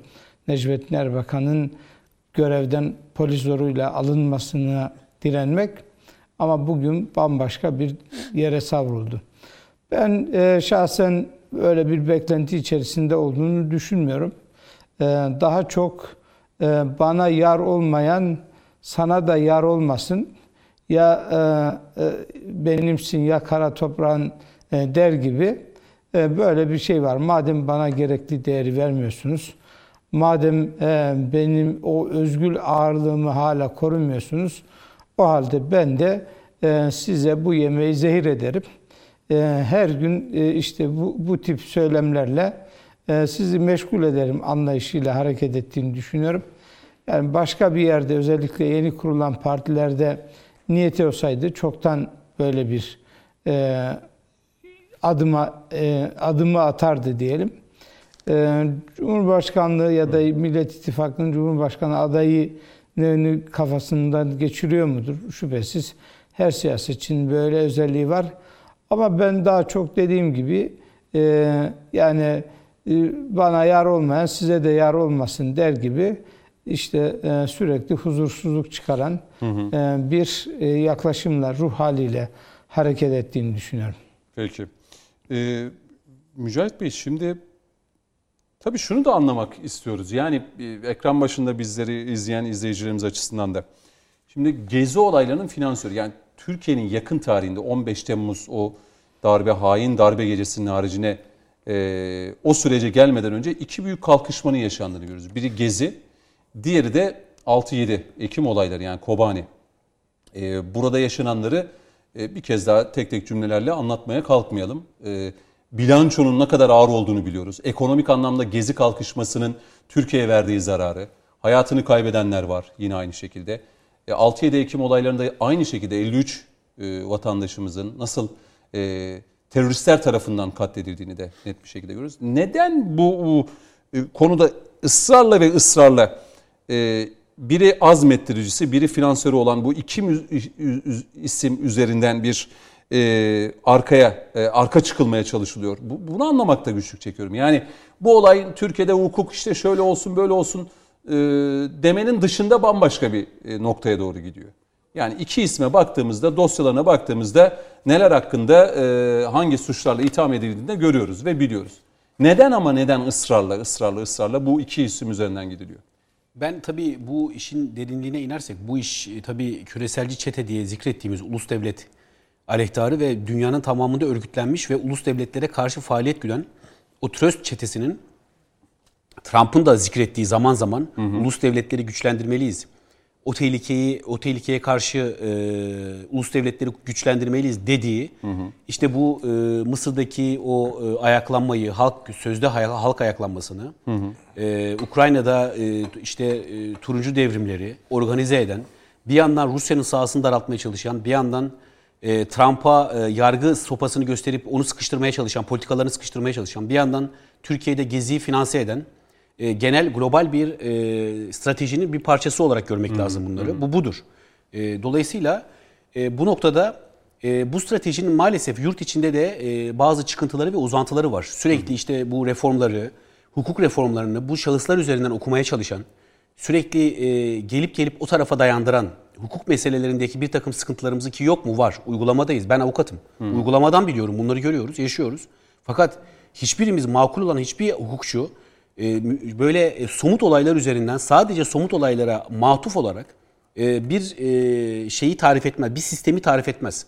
Bir problemi, problem yığınını sadece somut olaylar üzerinden belli olaylar bakın dikkat edin. Sizin de buyurduğunuz gibi biraz önce işte Demirtaş, Kavala, e, ondan sonra CHP milletvekili bu MİT'lerle alakalı e, ismini şimdi. Berberoğlu. Enis Berberoğlu hı hı. olaylarına sadece bunlara da matuf, bunlara dayandırarak yapmak tabii bu küresel stratejinin benim kanaatime göre bir parçası, bir uzantısı. Hı hı. Yani hiçbir etki küresel etki dışında, e, dünyadaki küresel strateji dışında cereyan etmiyor. Ya bu Türkiye'nin yani e, bağımsız kendi iş dinamikleriyle oluşan bir hadise ve e, bunu masaya yatıranların sadece Türkiye'ye matuf bir eleştiri yaptığı, yaptığını düşünürsek, sadece Türk hukuk sistemini iyi niyetle eleştirdiklerini düşünmek bence çok ciddi bir saflık olur. Bu, bu ben böyle değerlendirmiyorum en azından. Hı hı.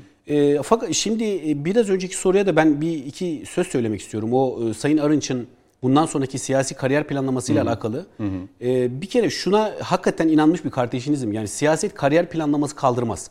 Dolayısıyla talip olmanız gereken yer milletin, aziz milletimizin e, pak gönlüdür. Oraya talip olmanız, orayla bağ kurmanız gerekir. Ne yapacaksınız? Şimdi hadi kendinize böyle bir kurnazlıkla siyasi alan açmaya çalışıyorsunuz, çalıştınız. Fakat ne olacak? Diyelim ki X partiye geçtiniz ve orada bir işte aday olabilir miyim çabası içine girdiniz. Fakat milletin gönlünde yer etmediğiniz takdirde bu e, hamlelerinizin hiçbir ehemmiyeti, kıymeti kalmaz. Dolayısıyla talip olunması gereken yer milletimizin gönlüdür en büyük makam da milletimizin kalbidir. Kalbinden hı hı. bir yer edinirseniz büyük makam sahibisiniz demektir. Dolayısıyla tabii biz burada e, siyasette ondan daha yeni isimler olarak ona siyaseti öğretecek halimiz yok fakat bunları biliyor. Ama işte bu sıkışmışlık bu sıkışmışlık tarif, tarif edilebilir değil.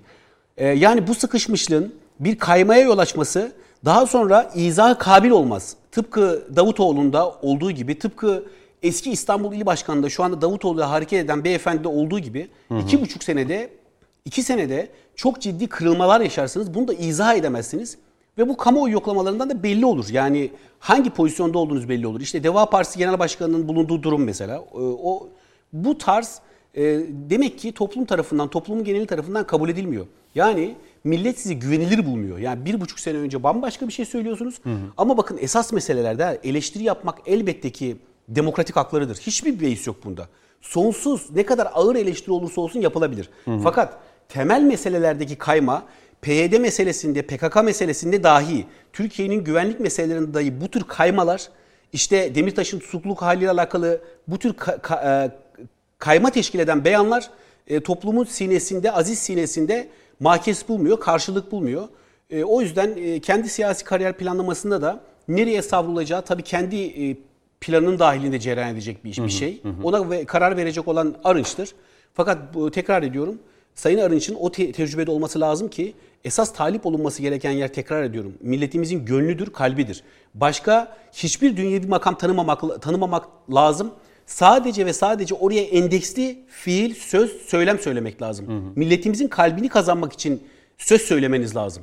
Siyasetçi olmak istiyorsanız, sürekli bir sürekliliğiniz olması istiyorsanız, vefat ettikten sonra milletin duasına talipseniz e, kazanacağınız yer milletin kalbidir.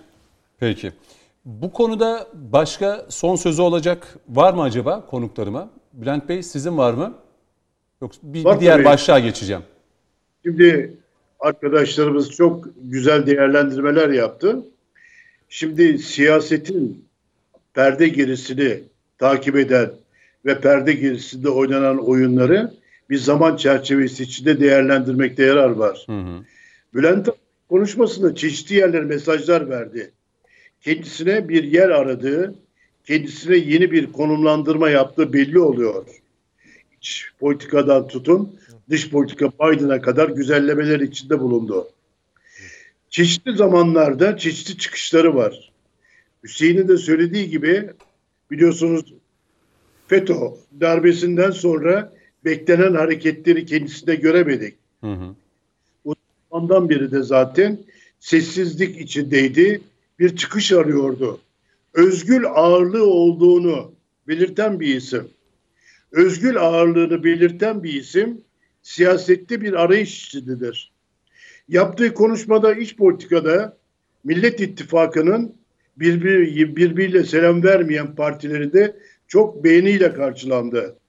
Özellikle de Engin Altay'ın CHP Grup Başkan Vekilinin AK Parti'nin vicdanı diyerek yaptığı açıklama bir vicdan üzerinden Bülent Arınç'ı öyle bir noktaya oturttur ki kendini gibi zaten bu açıklama bile Bülent Arınç'ın siyasette bittiğini gösteren bir olaydır. Verdiği mesajlar içinde Biden'la gönderdiği mesaj yakından tanıyorum.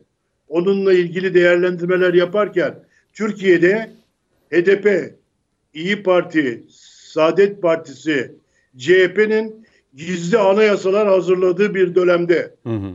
Biden daha başkanlık koltuğuna oturmadan önce Cumhurbaşkanımız Tayyip Erdoğan'ı devireceğim. Cumhuriyet Halk Partisi ve dostlarını iktidara getireceğim bir dönemde Biden'a güzellemeler yapması Cumhur İttifakı'nda milliyetçi, muhafazakar AK Parti ile MHP camiasında birçok olayı değerlendirme imkanı verdi. Hı hı. Benim bu işmeler içinde Bülent Arınç'ın bundan sonra siyasette belli bir konuma getirmek isterken kendisini daha çok çukura atmış durumda. Bu bakımdan bir burada bir bekledikleri var elbette. Neyi bekliyor? Çünkü daha önce de arkadaşlarımız söyledi. Cumhurbaşkanı adayı olmayı da düşündü. Ki Cumhurbaşkanı Tayyip Bey'e ya siz olun ya Abdullah Gül olsun. Olmazsanız ben çıkarım demiştir. Yani Cumhurbaşkanlığını AK Parti'yi iktidara getiren ve tek başına yüzde otuz altılar oy alan birinci dönemde hı hı. Tayyip Bey'in ne engel gibi çıkar, ona yol gösterir gibi çıkar bir tarihçi oldu. Yüksek İstişare Kurulu'nda ne konuştuğunu bilmiyoruz. Orada başka isimler de var. Tecrübe isimler var. O gün Cemil Çiçek de biliyorsunuz bir reformla ilgili konuda önemli bir çıkış yaptı. Hı hı. Bunun da çok dikkat olmasında yarar var. Cemil Bey'in o gün telefona bağlanıp Bülent Bey'i de çok böyle düşündüren bir noktaya sokmasını da ayrıca değerlendirmek lazım. İstişare kuruluyla bağlantılı Cumhurbaşkanımız adına konuşuyormuş gibi yaptığı konuşmayı Cumhurbaşkanımız tam zamanında gecikmeden net ve açık aziz milleti açıkladığı andan itibaren Bülent Arınç'ın verdiği mesajlar oynamak istediği oyun bitmiştir. Buna game over derler. Oyunu kaybetmiştir. Şu dakikadan itibaren yakında da göreceğiz. Yüksek İstişare Kurulu üyeliğinden sonra siyasette belli bir noktada yalnızlığa gidecektir. Değerli bir yalnızlık içinde kalacaktır. Benim görüşlerim böyle. Peki. O zaman burada artık noktayı koyalım ve geçelim e, bir başka konu başlığı. E, CHP'nin dış ilişkilerden sorumlu Genel Başkan Yardımcısı aynı zamanda emekli bir büyükelçi Ünal Çeviköz. Ee, Ünal Çevikoz'un açıklamaları dikkat çekici. Yani tüm bu dönemde şu son bir hafta 10 gün içerisinde açıklamalar, ifadeler, CHP'den işte Ünal Çeviköz'den gelen açıklamalar, Bülent Arınç'ın açıklamalarına baktığımızda ki Cumhurbaşkanı Erdoğan'ın açıklamalarının ardından da bunların peş peşe gelmesi biraz düşündürücü. Şimdi Ünal Çeviköz'ün en son e, biliyorsunuz Joe Biden'la alakalı e, değerlendirmeleri oldu. Sadece Joe Biden değil aslında Azerbaycan'ın e, Karabağ düşman işgalinden kurtarma adına başlattığı e, o mücadelenin ilk günlerinde de öyle laflar etti ki e, açıkçası e, hem Türkiye'yi hem de Azerbaycan'ın bu şanlı mücadelesini de gölgede bırakmaya e, çalışan e, bir değerlendirmeydi. İşte e, paralı ya da işte ne bileyim e, cihatçı grupların e, Türkiye tarafından Suriye'den e, Kafkaslara getirildiğini belirtmişti. Sadece bu değil tabii ki. Son açıklamasında e, işte Kapalı Maraş'ın e, açılmasından rahatsızlık duyduğunu, aynı zamanda CHP iktidara geldiği takdirde S-400'lerin kullanılmayacağını, Ee, yine e, işte Türkiye'nin Suriye'den çekileceğini, e, Libya'daki zaten Türkiye'nin e, e, uyguladığı dış politika ile alakalı tam tersi bir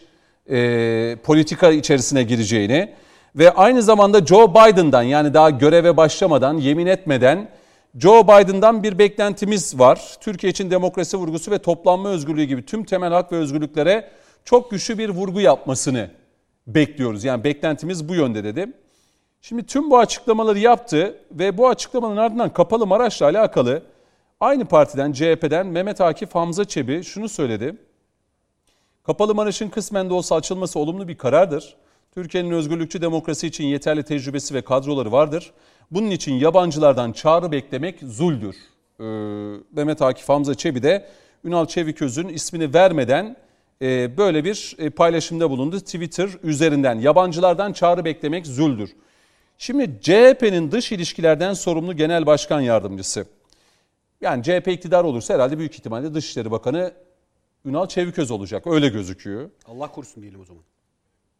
Yani durum onu gösteriyor. Şimdi Hüseyin Nikoğlu sizle başlayalım. Ee, Çeviköz e, kimin sözcülüğünü yapıyor? Yani şu anda bu açıklamaları yapıyor ama gerçekten diyelim ki iktidarda olan bir CHP ya da Millet İttifakı var ve Ünal Çeviköz de Türkiye'nin Dışişleri Bakanı oldu.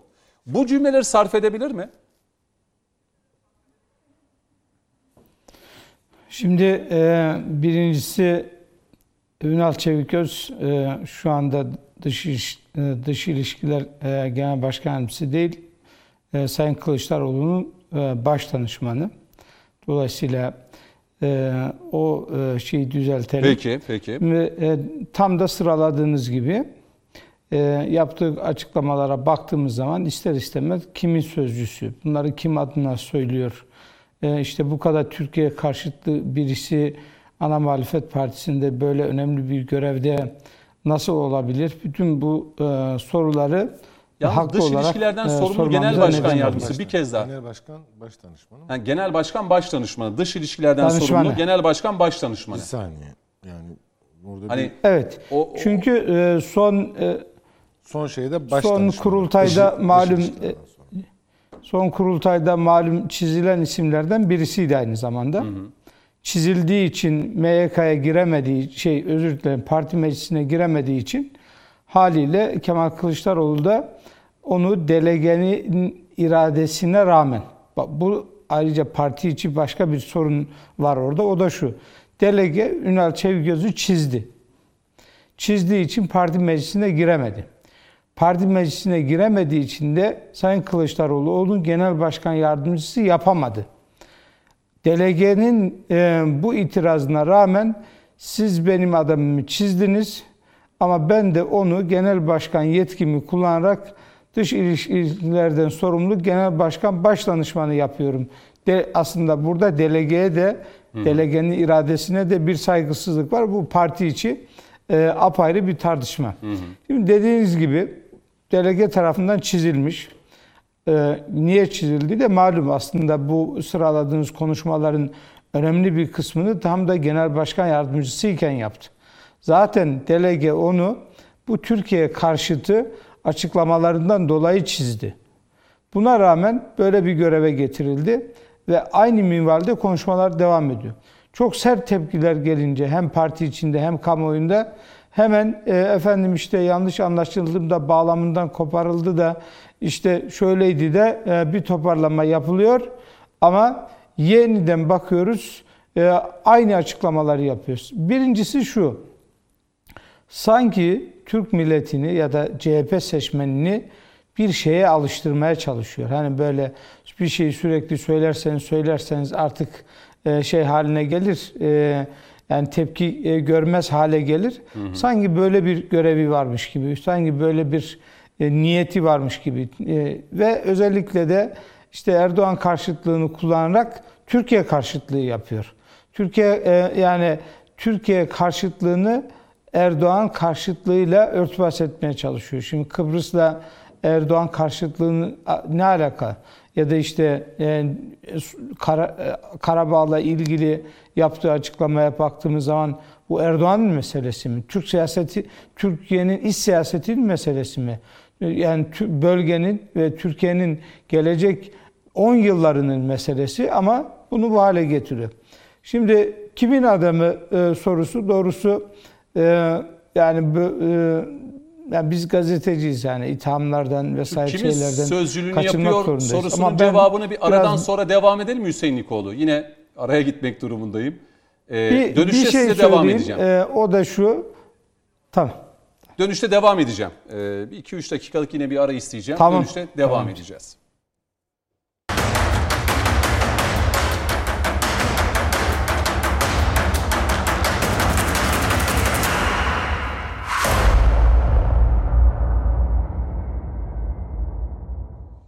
Evet son bölümdeyiz gündem özelde. Hüseyin Nikoğlu, Mücahit Birinci, Doçent Doktor Mehmet Yalçın Yılmaz ve Bülent Erandaş konuklarımız. Şimdi Ünal Çeviköz'ün e, bu çıkışları ve bu açıklamaları yani kimin sözcülüğünü yapıyor? Daha doğrusu aslında muhalefetin genel itibariyle bir ABD'de yapılan başkanlık seçimleri sonrasında Biden'a e, medet umduğunu da görüyoruz. Yani açıklamalar zaten bunu gösteriyor.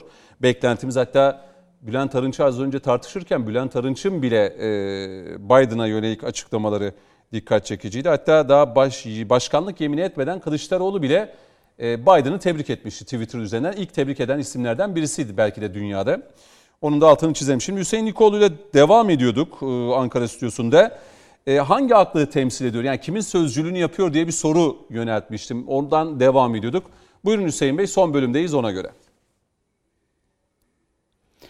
Şimdi evet, e, olay aslında şu. E, bu zamana kadar söylediklerine bakınca bugün de söylediklerini çok yadırgayacak durumda değiliz. Yani bu S-400'ü söyleyen, e, Karabağ'ı söyleyen, e, Libya'dan çekilelim diyen, Suriye'de ne işimiz var diyen bir kafanın bugün Biden'dan böyle bir talepte bulunmasına bir itirazımız yok. Daha doğrusu anlaşılmayacak vay canına diyeceğimiz bir durum yok. Bu açıdan bakınca evet e, kendine yakışanı yaptı. Bence burada asıl kimin sözcülüğünü yapıyor sorusundan çok e, Amerika'da nasıl bir demokrasi ve özgürlük istiyor? Bu e, soruyu sormamız gerekir. Şimdi biliyorsunuz Amerika Birleşik Devletleri dünyanın çeşitli yerlerine demokrasi ve özgürlük getiriyor. Bunların önemli ülkeleri de bizim sınır bizim sınırımız, bizim komşumuz. Hı hı. Şimdi Ünal Çevikgöz acaba e, Irak modeli bir özgürlük mü istiyor? Suriye modeli bir özgürlük mü istiyor? E, bunu söylemesi lazım. Yani belki Biden bu soruyu ona soracak. E, Sayın e, Çevikgöz nasıl bir özgürlük istiyorsunuz Türkiye için?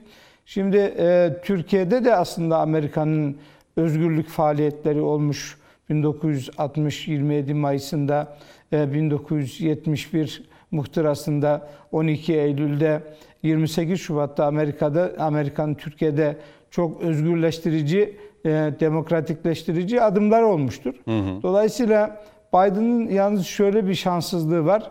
Biden 2016 yılında Türkiye'yi yeniden özgürleştirmek ve demokrasiye kavuşturmak için 15 Temmuz darbe girişimini yapan Fethullahçı terör örgütünün arkasında duran önemli isimlerden birisiydi. Bu açıdan baktığımız zaman işte Biden 2016 yılında Türkiye'yi FETÖ terör örgütü eliyle özgürleştirmek ve demokratikleştirmek istedi ama başaramadı. Şimdi Biden'ın işi zor. Yeniden 15 Temmuz vari bir özgürleştirme hamlesi yapabilir mi bilmiyoruz. Hı hı. Lakin Ünal Çeviköz'ün cevap vermesi gereken soruların başında bunlar geliyor. Amerika Türkiye'yi nasıl özgürleştirebilir? Türkiye'yi nasıl demokratikleştirebilir? Mısır modeli uyar mı mesela Sayın Çeviköz'e? Bunu sormak gerekir. Yani onun dışında bu söylediklerini tartışacak, konuşacak. Yani doğrusu bunları çok tartışmak, konuşmak da istemiyorum. Tabii kendi Çünkü partisinden de çıkış Cumhuriyet var. Yani Akif Hamza Çebi'nin yabancıdan medet ummak zuldür diyerek e, Çeviköz'e tepkisini de dile getirdiğini Tam da onu söyleyecektim. Ee, Türkiye'de bu çevreler e, siyasetin arkasında sığınarak, özellikle de Recep Tayyip Erdoğan karşıtlığında sığınarak bu ihanetlerini, e, bu e, işte Türkiye karşıtı ta- tavırlarını e, işte kendi seçmeni olan vatansever insanlara da kabul ettiriyorlar. Tehlike burada. Onun için bunları çok konuşmak istemiyorum. Yani Cumhuriyet Halk Partisi'ne oy veren vatandaşların yani %70'i, %80'i bu görüşlere katılmadığını ama siyaseten e, işte partisine mensup bu kişi olduğu için bu e, herkes Akif Hamza Çebi gibi e, tepkisini açıkça dile getirmese de Cumhuriyet Halk Partisi'nde milyonlarca seçmen anlamında söylüyorum, yüzlerce idareci, üye, yönetici anlamında söylüyorum. Vatansever insan var ve bu durumdan memnun değiller. Bu insanlardan memnun değiller. Hayır, Eğer biz bu insanlar tartışmayı e, topyekun yani, olarak mesela Kaftancıoğlu'nun bir çıkışının ardından ee, biliyorsunuz birkaç milletvekili işte hatırlamıyorsam Mehmet Ali Çelebi'ydi galiba. Birkaç isim de bu hani Atatürk e, ismini kullanmadığı evet. için Kaftancıoğlu'na da tepkiler sınırlı kaldı. Muharrem yani, İnce ciddi eleştirdi onu. Evet Muharrem İnce'nin haricinde hani o ciddi eleştirileri yapan e, sınırlı kaldı ve bir şey de var yani bir sinme de var. Evet. Yani Ünal Çeviköz'e de şimdi hani evet Akif Hamza Çebi bir tepkiyi dile getiriyor Twitter üzerinden ama e, bu bir sınırlı açıkçası. Yani dolayısıyla eğer biz e, meseleyi e, Ünal Çeviköz'ün şahsının dışına çıkarak partisini de kapsayacak şekilde eleştirirsek bu milyonlarca vatanseverin e, gönlünü de kırmış oluruz. E, dolayısıyla maalesef Cumhuriyet Halk Partisi'ne sızmış böyle bir e, çete var, böyle bir yönetim anlayışı var. Bunların işte 2010 yılında kasetle nasıl geldiklerini hepimiz biliyoruz. Hı hı. Ve kasetle hala nasıl tehdit edildiklerini de hepimiz biliyoruz. E, bunun bir geçiş süreci olduğunu düşünüyorum. Ve e, Cumhuriyet Halk Partisi'nin seçmeni e, bu kişilere gerekli cevabı bir şekilde verecektir. Cumhuriyet Halk Partisi içerisindeki vatanseverler bu bunun karşılığını kesinlikle verecektir diye düşünüyorum. O anlamda şaşıracak bir şey yok. Hı hı. Bütün bu lafları söyleyen Ünal Çeviköz'ün Amerika'dan işte demokrasi dilemesi ya da Amerikan mandacılığına e, heveslenmesine şaşıracak bir durum yok. E, işte biraz geçmişine baktığımız zaman e, biraz da bugün Cumhuriyet Halk Partisi yönetimini ele geçirenlerin nasıl ele geçirdiğini ve ele geçirdikten sonra işte nasıl delege kıyımı yaptığını bütün bunları göz önünde bulundurduğumuz hı zaman hı. Cumhuriyet Halk Partisi'nde bir yönetim sorunu demeyelim de yönetimi ele geçirenlerin e, başka araçlar içerisinde olduğunu hı hı. zaten e, Cumhuriyet Halk Partisi'ndeki başta Muharrem İnce olmak üzere diğer farklı sesler, diğer farklı arayışlar da e, bunun göstergesi olduğunu düşünüyorum. Evet. E, bu sorunu hem Türkiye hem Cumhuriyet Halk Partisi aşacaktır diye düşünüyorum. Peki. Şimdi Mücahit Birinci e, yani Hüseyin İlkoğlu'nun da anlattıklarından şunu görüyoruz. Yani CHP'de şu anki CHP'de yani Ünal Çeviköz'ün Türkiye'nin e, dış politikası bağlamında hedeflerinin olduğu ve bu süreçte de yol aldığı bir süreçte olmazsa olmaz diyebileceğimiz konu başlıklarında tam tezat e, açıklamaları e, dile getiriyor. Yani bir anlamda bir sözcülük yapıyor, bir aklı ortaya koymaya çalışıyor. Ve bu konuda CHP'de de hani vatansever dediği gibi e, Hüseyin İkol'un Atatürkçü ya da ulusalcı kimliğini ön plana e, çıkarmaktan e, çekinen CHP'lerin olduğunu da artık görmeye başladık. Yani CHP'de şu anda Atatürkçü, ulusalcı, o cumhuriyetçi, vatansever kimliğini ön plana çıkaranın kesin CHP'den üstü çizilecekmiş gibi e, bir iklim de oluştu. Bu iklim oluştuğu için mi bu cümleler çok rahat bir şekilde sarf ediliyor, bu açıklamalar yapılıyor? Ve işte Akif Hamza Çebi gibi ki bildiğimiz kadarıyla Atatürkçü, vatansever bir meclis başkan vekilliği de yapmış. CHP'de uzun yıllarda siyaseti yapmış. O, o ulusalcı damardan da gelen belki de çok az diyebileceğimiz isimlerden birisidir Akif Hamza Çebi. Ne diyorsun? Böyle bir iklim mi var artık CHP'de?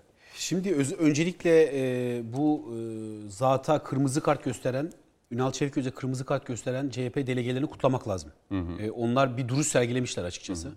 Dolayısıyla vatanseverlik noktasında hala CHP'den ümitli olmamızı e, sağlayan e, o e, saygıdeğer delegelerdir. Hı hı. Onların Ünal Çeviköz'e ciddi muhalefetleri oldu. fakat dediği gibi ama genel gibi, başkan Kılıçdaroğlu. Dediğiniz gibi genel başkan Kılıçdaroğlu danışmanlık noktasında bu zatı değerlendirdi. ben bu zatın bir stratejinin sözcüsü olduğu kanaatindeyim. Cumhuriyet Halk Partisi içinde de öyle. Bakın İyi Parti'de de ideoloji mesela ideoloji noktasında hiç İyi Parti ile bağı olmayan e, bir takım isimlerin son dönemde İyi Parti'ye katıldıkları e, görüyoruz açıkçası. Yani şeyi kastetmiyorum. e, İstanbul İl Başkanı falan değil dediğim. Son dönemde İyi Parti'ye gelen isimlere bakın. E, dolayısıyla bu bir tabii bir adeta bir planlamanın stratejinin ürünü gibi geliyor bana. Millet İttifakı üzerinde oynanan bir hadisedir bu. E, şimdi dediğiniz doğru. Evet Cumhuriyet Halk Partisi içinde artık Atatürk'ün e, ismini, Atatürk'ün e, ilkelerini, e, Sivas Kongresi'ndeki manda ve himaye kabul olunamaz tarzındaki hı hı. çıkışları hı hı. E, yapmanın riskli ve tehlikeli olduğu bir döneme geldik gibi gözüküyor. Çünkü bu tür insanlar ya partiden dışlanıyor, e, diş geçirebiliyorlarsa e, partiden tamamen ihraç ediyorlar. Geçiremiyorlarsa çok eski siyasi derinliği varsa hı hı. Akif Hamza Çebi beyefendi gibi. E, dolayısıyla bir bir tarafta hı siyasetini yapmaya devam ediyor. Çok e, A takımın içinde olmuyor Muharrem yani. İnce'ye şu an dokunulmadığı gibi. Gibi ya yani çünkü niye? Orada da bir ürkü, ürküme var. Ürkme hı hı. var. Şimdi bu tabii e, elitist demokrasi kavramının bir tezahürüdür. E, elitist demokrasi nedir? Elitist demokrasi e, halk halkın iktidarına karşıdır. Dolayısıyla halkı aşağılamayla e, devamlı beyanda bulunur, yol alır. Elitist demokratlar. Hı hı. Aslında elitist faşizmdir bu. Elitist demokrasi falan değildir. Herkesin kendine göre demokrasi tanımı var diyor ya. E, Taceddin Kutay zaman hı. zaman programda bir araya geldiğimizde çok doğru bu. Dolayısıyla elitist demokratlar halk iktidarıyla, halkın e, teveccühüyle başa gelen liderlere nasıl derler, ne derler elitist demokratlar? Derler ki tek adam derler. Derler ki diktatör derler. E, bu yaftalamaları yaparlar. Bakın bu e, Recep Tayyip Erdoğan'a Sayın Cumhurbaşkanımıza karşı sistematik bir şekilde tıpkı Adnan Menderes'in başına gelen gibi, tıpkı e, Turgut Özal rahmetlinin başına gelen gibi, Allah gani gani rahmet etsin, onların başına gelen gibi bir yaftalama durumu. Niye? Hı hı. Çünkü halkın genel kitlesini, halkın ruhunu, halkın maneviyatını temsil eden liderlerdir bunlar.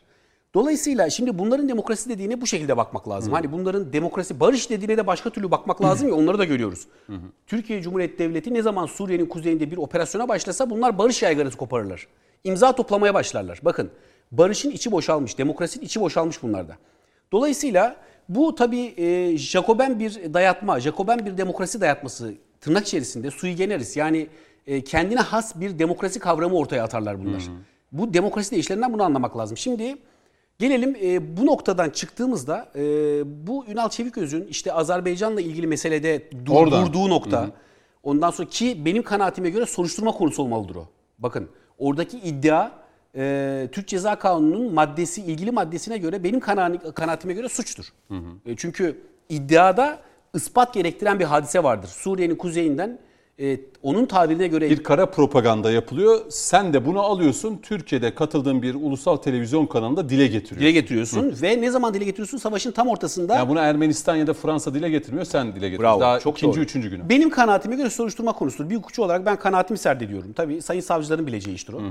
Burada hani yargı sopasını gösteriyor gibi olmayayım. Biz hukukun evrensel ilkelerine göre ve mevzuata göre fikir beyan etmek durumunda olan insanlarız. Hı hı. Benim kanaatime göre tipik suçtur bu. Hı hı. E, o dönemde bu la, lafzı söylemek. Çünkü e, bu ispata davet etmek gerekir. Ispat fırsatı vermek gerekir. Nasıl ispat fırsatı vereceğiz şimdi Ünal Çeköz'e? Böyle bir beyanda bulundu. Nerede hı. ispatlayacak şimdi bunu? Bir ispat zemininin olması lazım. Yargılanma aynı zamanda haktır. Hı hı. Aynı zamanda haktır. Dolayısıyla böyle bir şey varsa ispat vasıtalarını Türkiye Cumhuriyeti yargısı önünde öne sürmeli ve biz de bunu görmeliyiz diye düşünüyorum. Hı hı. Küçük kanaatim bu.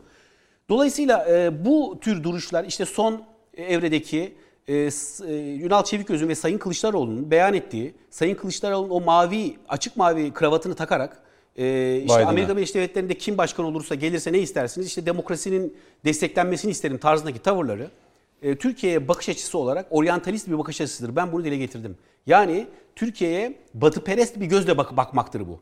Fakat tabii bu topraklara ait bakış açısı değildir. Hı hı. Dolayısıyla bu toprakların insanları bu bakış açılarını ellerin tersiyle iterler, itiyorlar da. Peki. Şimdi tabii Ünal Çeviköz'ün tüm bu açıklamalarından en bence faciası açıkçası Akif Hamza Çebi de durumu özetlemiş. Yani yabancıdan medet ummak zuldür diyerek bence en önemlisi o. Bunun evet. üzerine belki Sivas Kongresi'nde işte doğru, o doğru. manda ve e, himaye kabul edilemez e, maddesi de e, Cumhuriyet Halk Partisi'nde görev yapan her siyasetçi için bence önemli olmalı. Bu açıklama üzerinden Bülent e, Erandaç'a döneyim. E, belki Dolayısıyla Cumhuriyet Halk Partisi e, işte Cumhuriyet'in kurucu partisidir sözü Evet Cumhuriyet Halk Partisi öyledir fakat bu Cumhuriyet Partisi öyle midir? Koca bir soru işaretini cevaplamamız gerekir. Ee, Sayın Erendaç, siz yıllarca tabii bu mesleği icra ettiniz. Ee, CHP'nin 60'lı 70'li yıllardaki dönemlerini de gördünüz. Genel başkanlarını ya da siyasi söylemlerini, Türkiye'nin dış politikadaki e, işte Kıbrıs konusundan tutun da birçok konuya dair. CHP'nin işte Ecevit dönemindeki tutumu, işte SP olduğu, e, Erdal İnönü'nün olduğu dönemde de. E, ve şu andaki CHP ve CHP'nin e, dış politikadaki e, Türkiye'nin e, haklı mücadelesine e, baltalamaya çalıştığını da görüyoruz. Yani bu cümleyi sarf ediyorum kusura bakmayın ama neler söylersiniz Sayın Erandaç? Cüneyt Bey, Cumhuriyet Halk Partisi Atatürk'ün kurduğu parti olmanın ötesinde Atatürk'le hiçbir ilişkisi kalmayan bir partidir. Bu partide 10 Aralıkçılar, Hüseyin de biraz bahsetti. CHP kapatılsın, diğer eski Marksist, sosyalist, PKK ile çok yakın ilişkileri olan, Amerika ve Batı'dan gözünü ayıramayan, Batı'dan iktidar bekleyen isimlerin kontrol altına girmiştir. Ki bu isimlerin içinde İstanbul'da Canan Kaftancıoğlu, Teşkilat Başkanlığı'nda Oğuz Kağan Salıcı ve İbrahim Kaboğlu. İbrahim Kaboğlu'nun zaten bulunduğu her yerde HDP ile kurduğu ilişkileri görüyoruz. Bugün CHP HDP'leşmiştir. HDP ile iç içe geçmiştir. Şimdi bu partinin Amerika'dan beklentileri çok. Derin Amerika ile yakın ilişkileri var. Kemal Bey'i getiren FETÖ kasetiyle getirenler bir CIA organizasyonudur. Doğrudan doğruya CIA'nin bir aparatı olan, kuklası olan FETÖ tarafından getirilmiştir. Ve o tarihten sonra da Kemal Kılıçdaroğlu'nun en çok ziyaret ettiği ülkeler Almanya, İngiltere ve Amerika olmuştur. Amerikan Büyükelçiliğe çok yakın bir ilişkileri vardır. Bu ilişkiler içinde şu anda Ünal Çeviköz'ün bu bulunduğu görev tam da Kemal Bey'in istediği bir biçimde Batı'nın bir sözcüsü pozisyondadır. Siz çok güzel sordunuz. Kimin sözcüsü dediniz? Bu aziz milletimizin hislerine tercüman oldunuz. Vatandaşlarımız soruyor kim bu adam diye. Bu adam teşkilat hem Bakü elçiliğinde hem de Bağdat elçiliğinde ne Türklerle ilgilenmiştir ne Azerbaycan kardeşlerimizle ilgilenmiştir. Londra derin devletlerin önemli bir merkezidir. Burada taltif edilmiş gibi görev yapmıştır.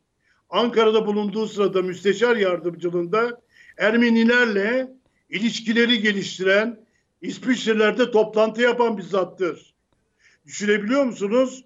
Bakü Büyükelçiliği yaptıktan geldikten sonra Ankara'da o Ermenilerin işgali devam ederken Karabağ'da Ermenilere sempatiyle bakan, Amerikan senatoluyla ilişkiler kuran, İngiltere'de aynı heves içinde temaslar yapan bir isimdir. Böyle bir ismin Ermenistan konusunda aziz Türk milletiyle beraber Azerbaycan'ın kazandığı bu zaferi gölgelemesini çok ters bir şekilde karşılamamız lazım. Hı hı. Hatta Türk milleti özür dileyecek hareketler içinde bulunduğunu görmemiz lazım. Bilderberg'in temsilcisidir. Rand Corporation'ın Stratfor'un sözcüsüdür. Derin Amerika'nın sözcüsüdür. Ve Amerika'da Biden'a mektup yazarak bizi iktidara getir diye yalvaran bir isimdir. Bunlara zaten 70 yıldan beri CHP iktidar olamıyor. Olamamasının sebebi budur. Türk milliyetçisi, Türk milleti bunların cibiliyetini, ciğerini biliyor. İşte bugün onlar karşımızda. Niçin Libya'da varsınız, yoksunuz, niçin Suriye'de varsınız, Doğu Akdeniz'de ne yapıyorsunuz gibi laflar eden, S-400'lerle ilgili Amerikan senatosuyla paralel hareket eden, Azerbaycanlı kardeşlerimizin kalbini kıran, orada başka çarpışan askerleri, çarpışan mücahitleri bir bambaşka olayın içine sokarak Batı'nın süflörlüğünü yapan bir isimdir. Böyle bir ismin Türk milletinin önünde özür dilemesi lazım. O partideki o görevden uzaklaştırması lazım.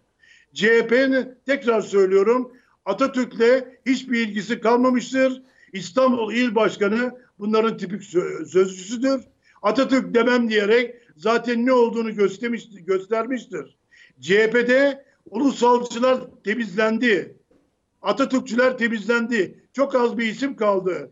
HDP ile iç, iç içe geçmeleri, anayasa yapmaları, FETÖ ile ilişkileri ayyuka çıkmıştır. Bir milli problem, bir milli sıkıntı haline gelmiş, hı hı. milli güvenlik haline gelmiş bir pozisyona düşen bir CHP ve onun da Batı'nın sözcüsü olan bir Ünal, Ünal Bey ile beraber bir milli güvenlik sorunu ortada bulunmaktadır.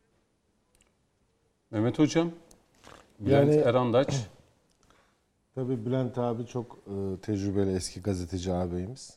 Hüseyin Bey de Ankara'da aktif gazeteci. Hı hı. Hani Ünal Bey'in e, açık kaynaklardaki özgeçmişine baktığımız zaman zaten dışişlerinden bir müddet izin alıp NATO'nun enformasyon dairesinde görev yaptığı, ardından tekrar dışlarına dönüp Balkanlarda e, Balkan masasında ve Kafkasya masasında görev aldı. Sağlam bir NATO'cu Günlüğü. olduğu aslında belli çünkü Biden yani, de NATO'da... Ben bir şey demeyeyim. Ben bir şey demeyeyim çünkü zaten eğitimi, birikimi, hmm. görev yaptığı alanlar belli. Yani Londra'daki görev süresince e, ne kadar memleket için iyi işler yaptı. Bunu en iyi herhalde Dışişleri Camiası bilir. Çünkü AK Parti döneminde burada büyükelçilik yaptı. Ben e, sonraki dönemlerde de ziyaretlerim olmuştu büyükelçiliğe. Dolayısıyla e, bunun önemli olan aslında Ünal, Ünal Bey'in pozisyonu, bakışı, düşüncesi değil. Bunun Cumhuriyet Halk Partisi ile olan bağı. Yani Cumhuriyet Halk Partisi işte 68 e, kuşağının, 78 kuşağının aktif olduğu 12 Eylül'de e, ki bir e, Amerika'dan icazetle alınan bir darbedir. Hı hı. 12 Mart günlerine düşünecek olursak bütün bunların acısını, çilesini çekmiş eski devrimci diye kendilerini niteleyen kitlenin de yuvasıdır yani Cumhuriyet Halk Partisi. İşte böyle bir hareketin içerisinde Ünal Bey gibi işte Mücahit Bey de bahsetti. Ömer Çelik de vurguladı. Yani 4 Eylül 1919'da biz e, Sivas'ta şöyle bir karar aldık yani. Cumhuriyet'in temellerini attığımız yerde manda ve himaye kabul edilemez evet. dedik. Evet. Şimdi bu mandacı bakış açısı, tabii ki mesleki bilgisi. Bu söylem bu mudur? Yani ya. o oraya geliyor çünkü e, yani Biden iktidarıyla e, Türkiye'nin veya Amerika'nın bölgedeki etkisi üzerine çok kafa yorup e, buradan bir alternatif iktidar. Yani biz sizinle daha iyi anlaşırız. E, bunlarla uğraşmayın. Biz sizin dedikleriniz bir şekilde, daha iyi yaparız. Evet. Biz sizin mesajınızı alıyoruz e, anlamına geliyor aslında. Dolayısıyla açık kaynaklardaki görevleri zaten e, şeyi belirliyor. Hı hı. Benim anlayamadığım Cumhuriyet Halk Partisi nasıl bunu hazmediyor? Yani Kemal Bey bunu nasıl hazmediyor veya Kemal Bey'e bu e, Sayın Çeviköz kim tarafından empoze edildi? Çünkü delegenin de dışladığı değil mi bir e, isim yani kongrede evet. oyalamadı ve Kemal Bey tekrar hevesle atadı ve bunu e, bu bazı bir gün falan gibi gazeteler böyle ciddi haber olarak verdiler o gün. E, ve CHP'de dış politika uzmanı yok. Başka. Bir ara Öztürk Yılmaz vardı hani genel başkan yardımcısı olduğu dönemde öyleydi. O da ayrıldı. O başkan. CHP'de değil. Yani e, en son onu biliyoruz. Yani. Kimse kalmadı. Doğru kimse kalmadı. Kimse kalmadı yani. Yani bugün dedik ya Cumhuriyet Halk Partisi'nde e, bir kabine olsa Dışişleri Bakanlığı e, Ünal Bey'i herhalde yaparlar. Şimdi bu tabi Cumhuriyet'in temel kuruluş felsefesiyle anayasamızda birazcık e, tezatlar teşkil ediyor. Bu bakış açısı çok oryantalist, çok e, küçümseyici Türkiye'yi. Türkiye'nin gücünü, e, jeopolitik değerini, stratejik ağırlığını falan bir şekilde e, ciddiye almayan, daha tepeden bakan, daha NATO merkezli, Brüksel merkezli bir bakış açısı. Bu anlamda takdir kamuoyunun. Hı hı. Yani gerçekten Cumhuriyet Halk Partisi teşkilatları, örgütleri ve seçmen için çok üzücü. Yani çok önemli isimler e, CHP'de dış politika konusunda konuştular bugüne kadar. Hatırlayacak olursak. Ve bunların bu ulusal meselelerde hassasiyetleri çok yüksekti. Yani iç politikada e, ayrışmalar vardı ama dış politikada yöntem ve usul bakımından eleştiriler yapıyorlar. Ama burada topyekün bir reddiye var. Doğru. Yani Azerbaycan'daki mevzuda e, çok net. Oraya gelen e, tarafların getirebileceği yabancı askerlerle ilgili bilgiyi yani bir siyasetçi nereden alabilir? Bu çok net bir soru. Nereden alabilir? Hangi kaynaklarla? Hangi istihbarat kuruluşlarıyla bir bilgi alışverişi var? Mesela ben böyle bir bilgiyi nereden alabilirim? Şimdi geldi birisi benim kulağıma bir şey fısıldadı. Ben bunu teyit Bu etmeden bilgi hemen- değildir. Bu bilgi değildir. Yani herkes her şeyi söyler. Ama siz bir e, parti yetkilisi, genel başkan başdanışmanı olarak bir şey söylüyorsanız elinize bir dosya gelmiştir. Bir fotoğraf gelmiştir. Bir, bunu nereden aldınız? Size bunu kim gönderdi? Hangi istihbarat örgütü e, sizi enforme ediyor? Belki yanıltıyor sizi. Belki başka bir yerden bir görüntü gönderdi değil mi? Dolayısıyla bunu devletin makamlarıyla paylaşmanız lazım. Kamuoyuyla paylaşmanız lazım. Bunlar ilginç. Üstelik görev yaptığı bir yer. Evet. bak. Yani Azerbaycan'da e, Karabağ meselesi için fedakarlık yapması gereken bir e, görevdir Büyükelçimiz. Orada Büyükelçimize bağlı bizim askeri ateşe vardır. Eğitim ateşesi vardır, din ateşesi vardır, kültür ateşesi vardır, ticaret ateşesi vardır. E, MİT görevlileri de vardır. Dolayısıyla bunların bütün amacı Azerbaycan'ın geleceği, Türkiye-Azerbaycan ilişkilerinin güçlenmesi, aradaki terör örgütleri varsa bunların tasfiyesi, Azerbaycan üzerinde bir tehdit unsuru varsa onların bilgilendirilmesi. Yani bizim komşudan öte kardeş ülkemiz. Ee, Bizim Kıbrıs gibi yani can kardeşimiz bir ülke. Dolayısıyla burada görev yapan o bir çıkış yetmedi ki Ünal Çeviköz o açıklamadan devam ediyor. yani Libya konusunda devam Libya, ediyor. Suriye, Suriye konusunda Maraş, devam. Evet, Maraş S-400'ler. konusu. Şimdi bütün bunlar e, yani Cumhuriyet Halk Partisi'ne geçmiş olsun. Çok net yani. Peki. eee, bitireceğim galiba. Eee, Hüseyin Likoğlu var mı ekleyeceğiniz Ankara stüdyosunda? Bitireceğim programı. Belki tüm konuklarımız için birer cümle almak adına. Teşekkür ediyorum. İyi akşamlar dilerim. Peki. Çok teşekkür ederim katıldığınız için.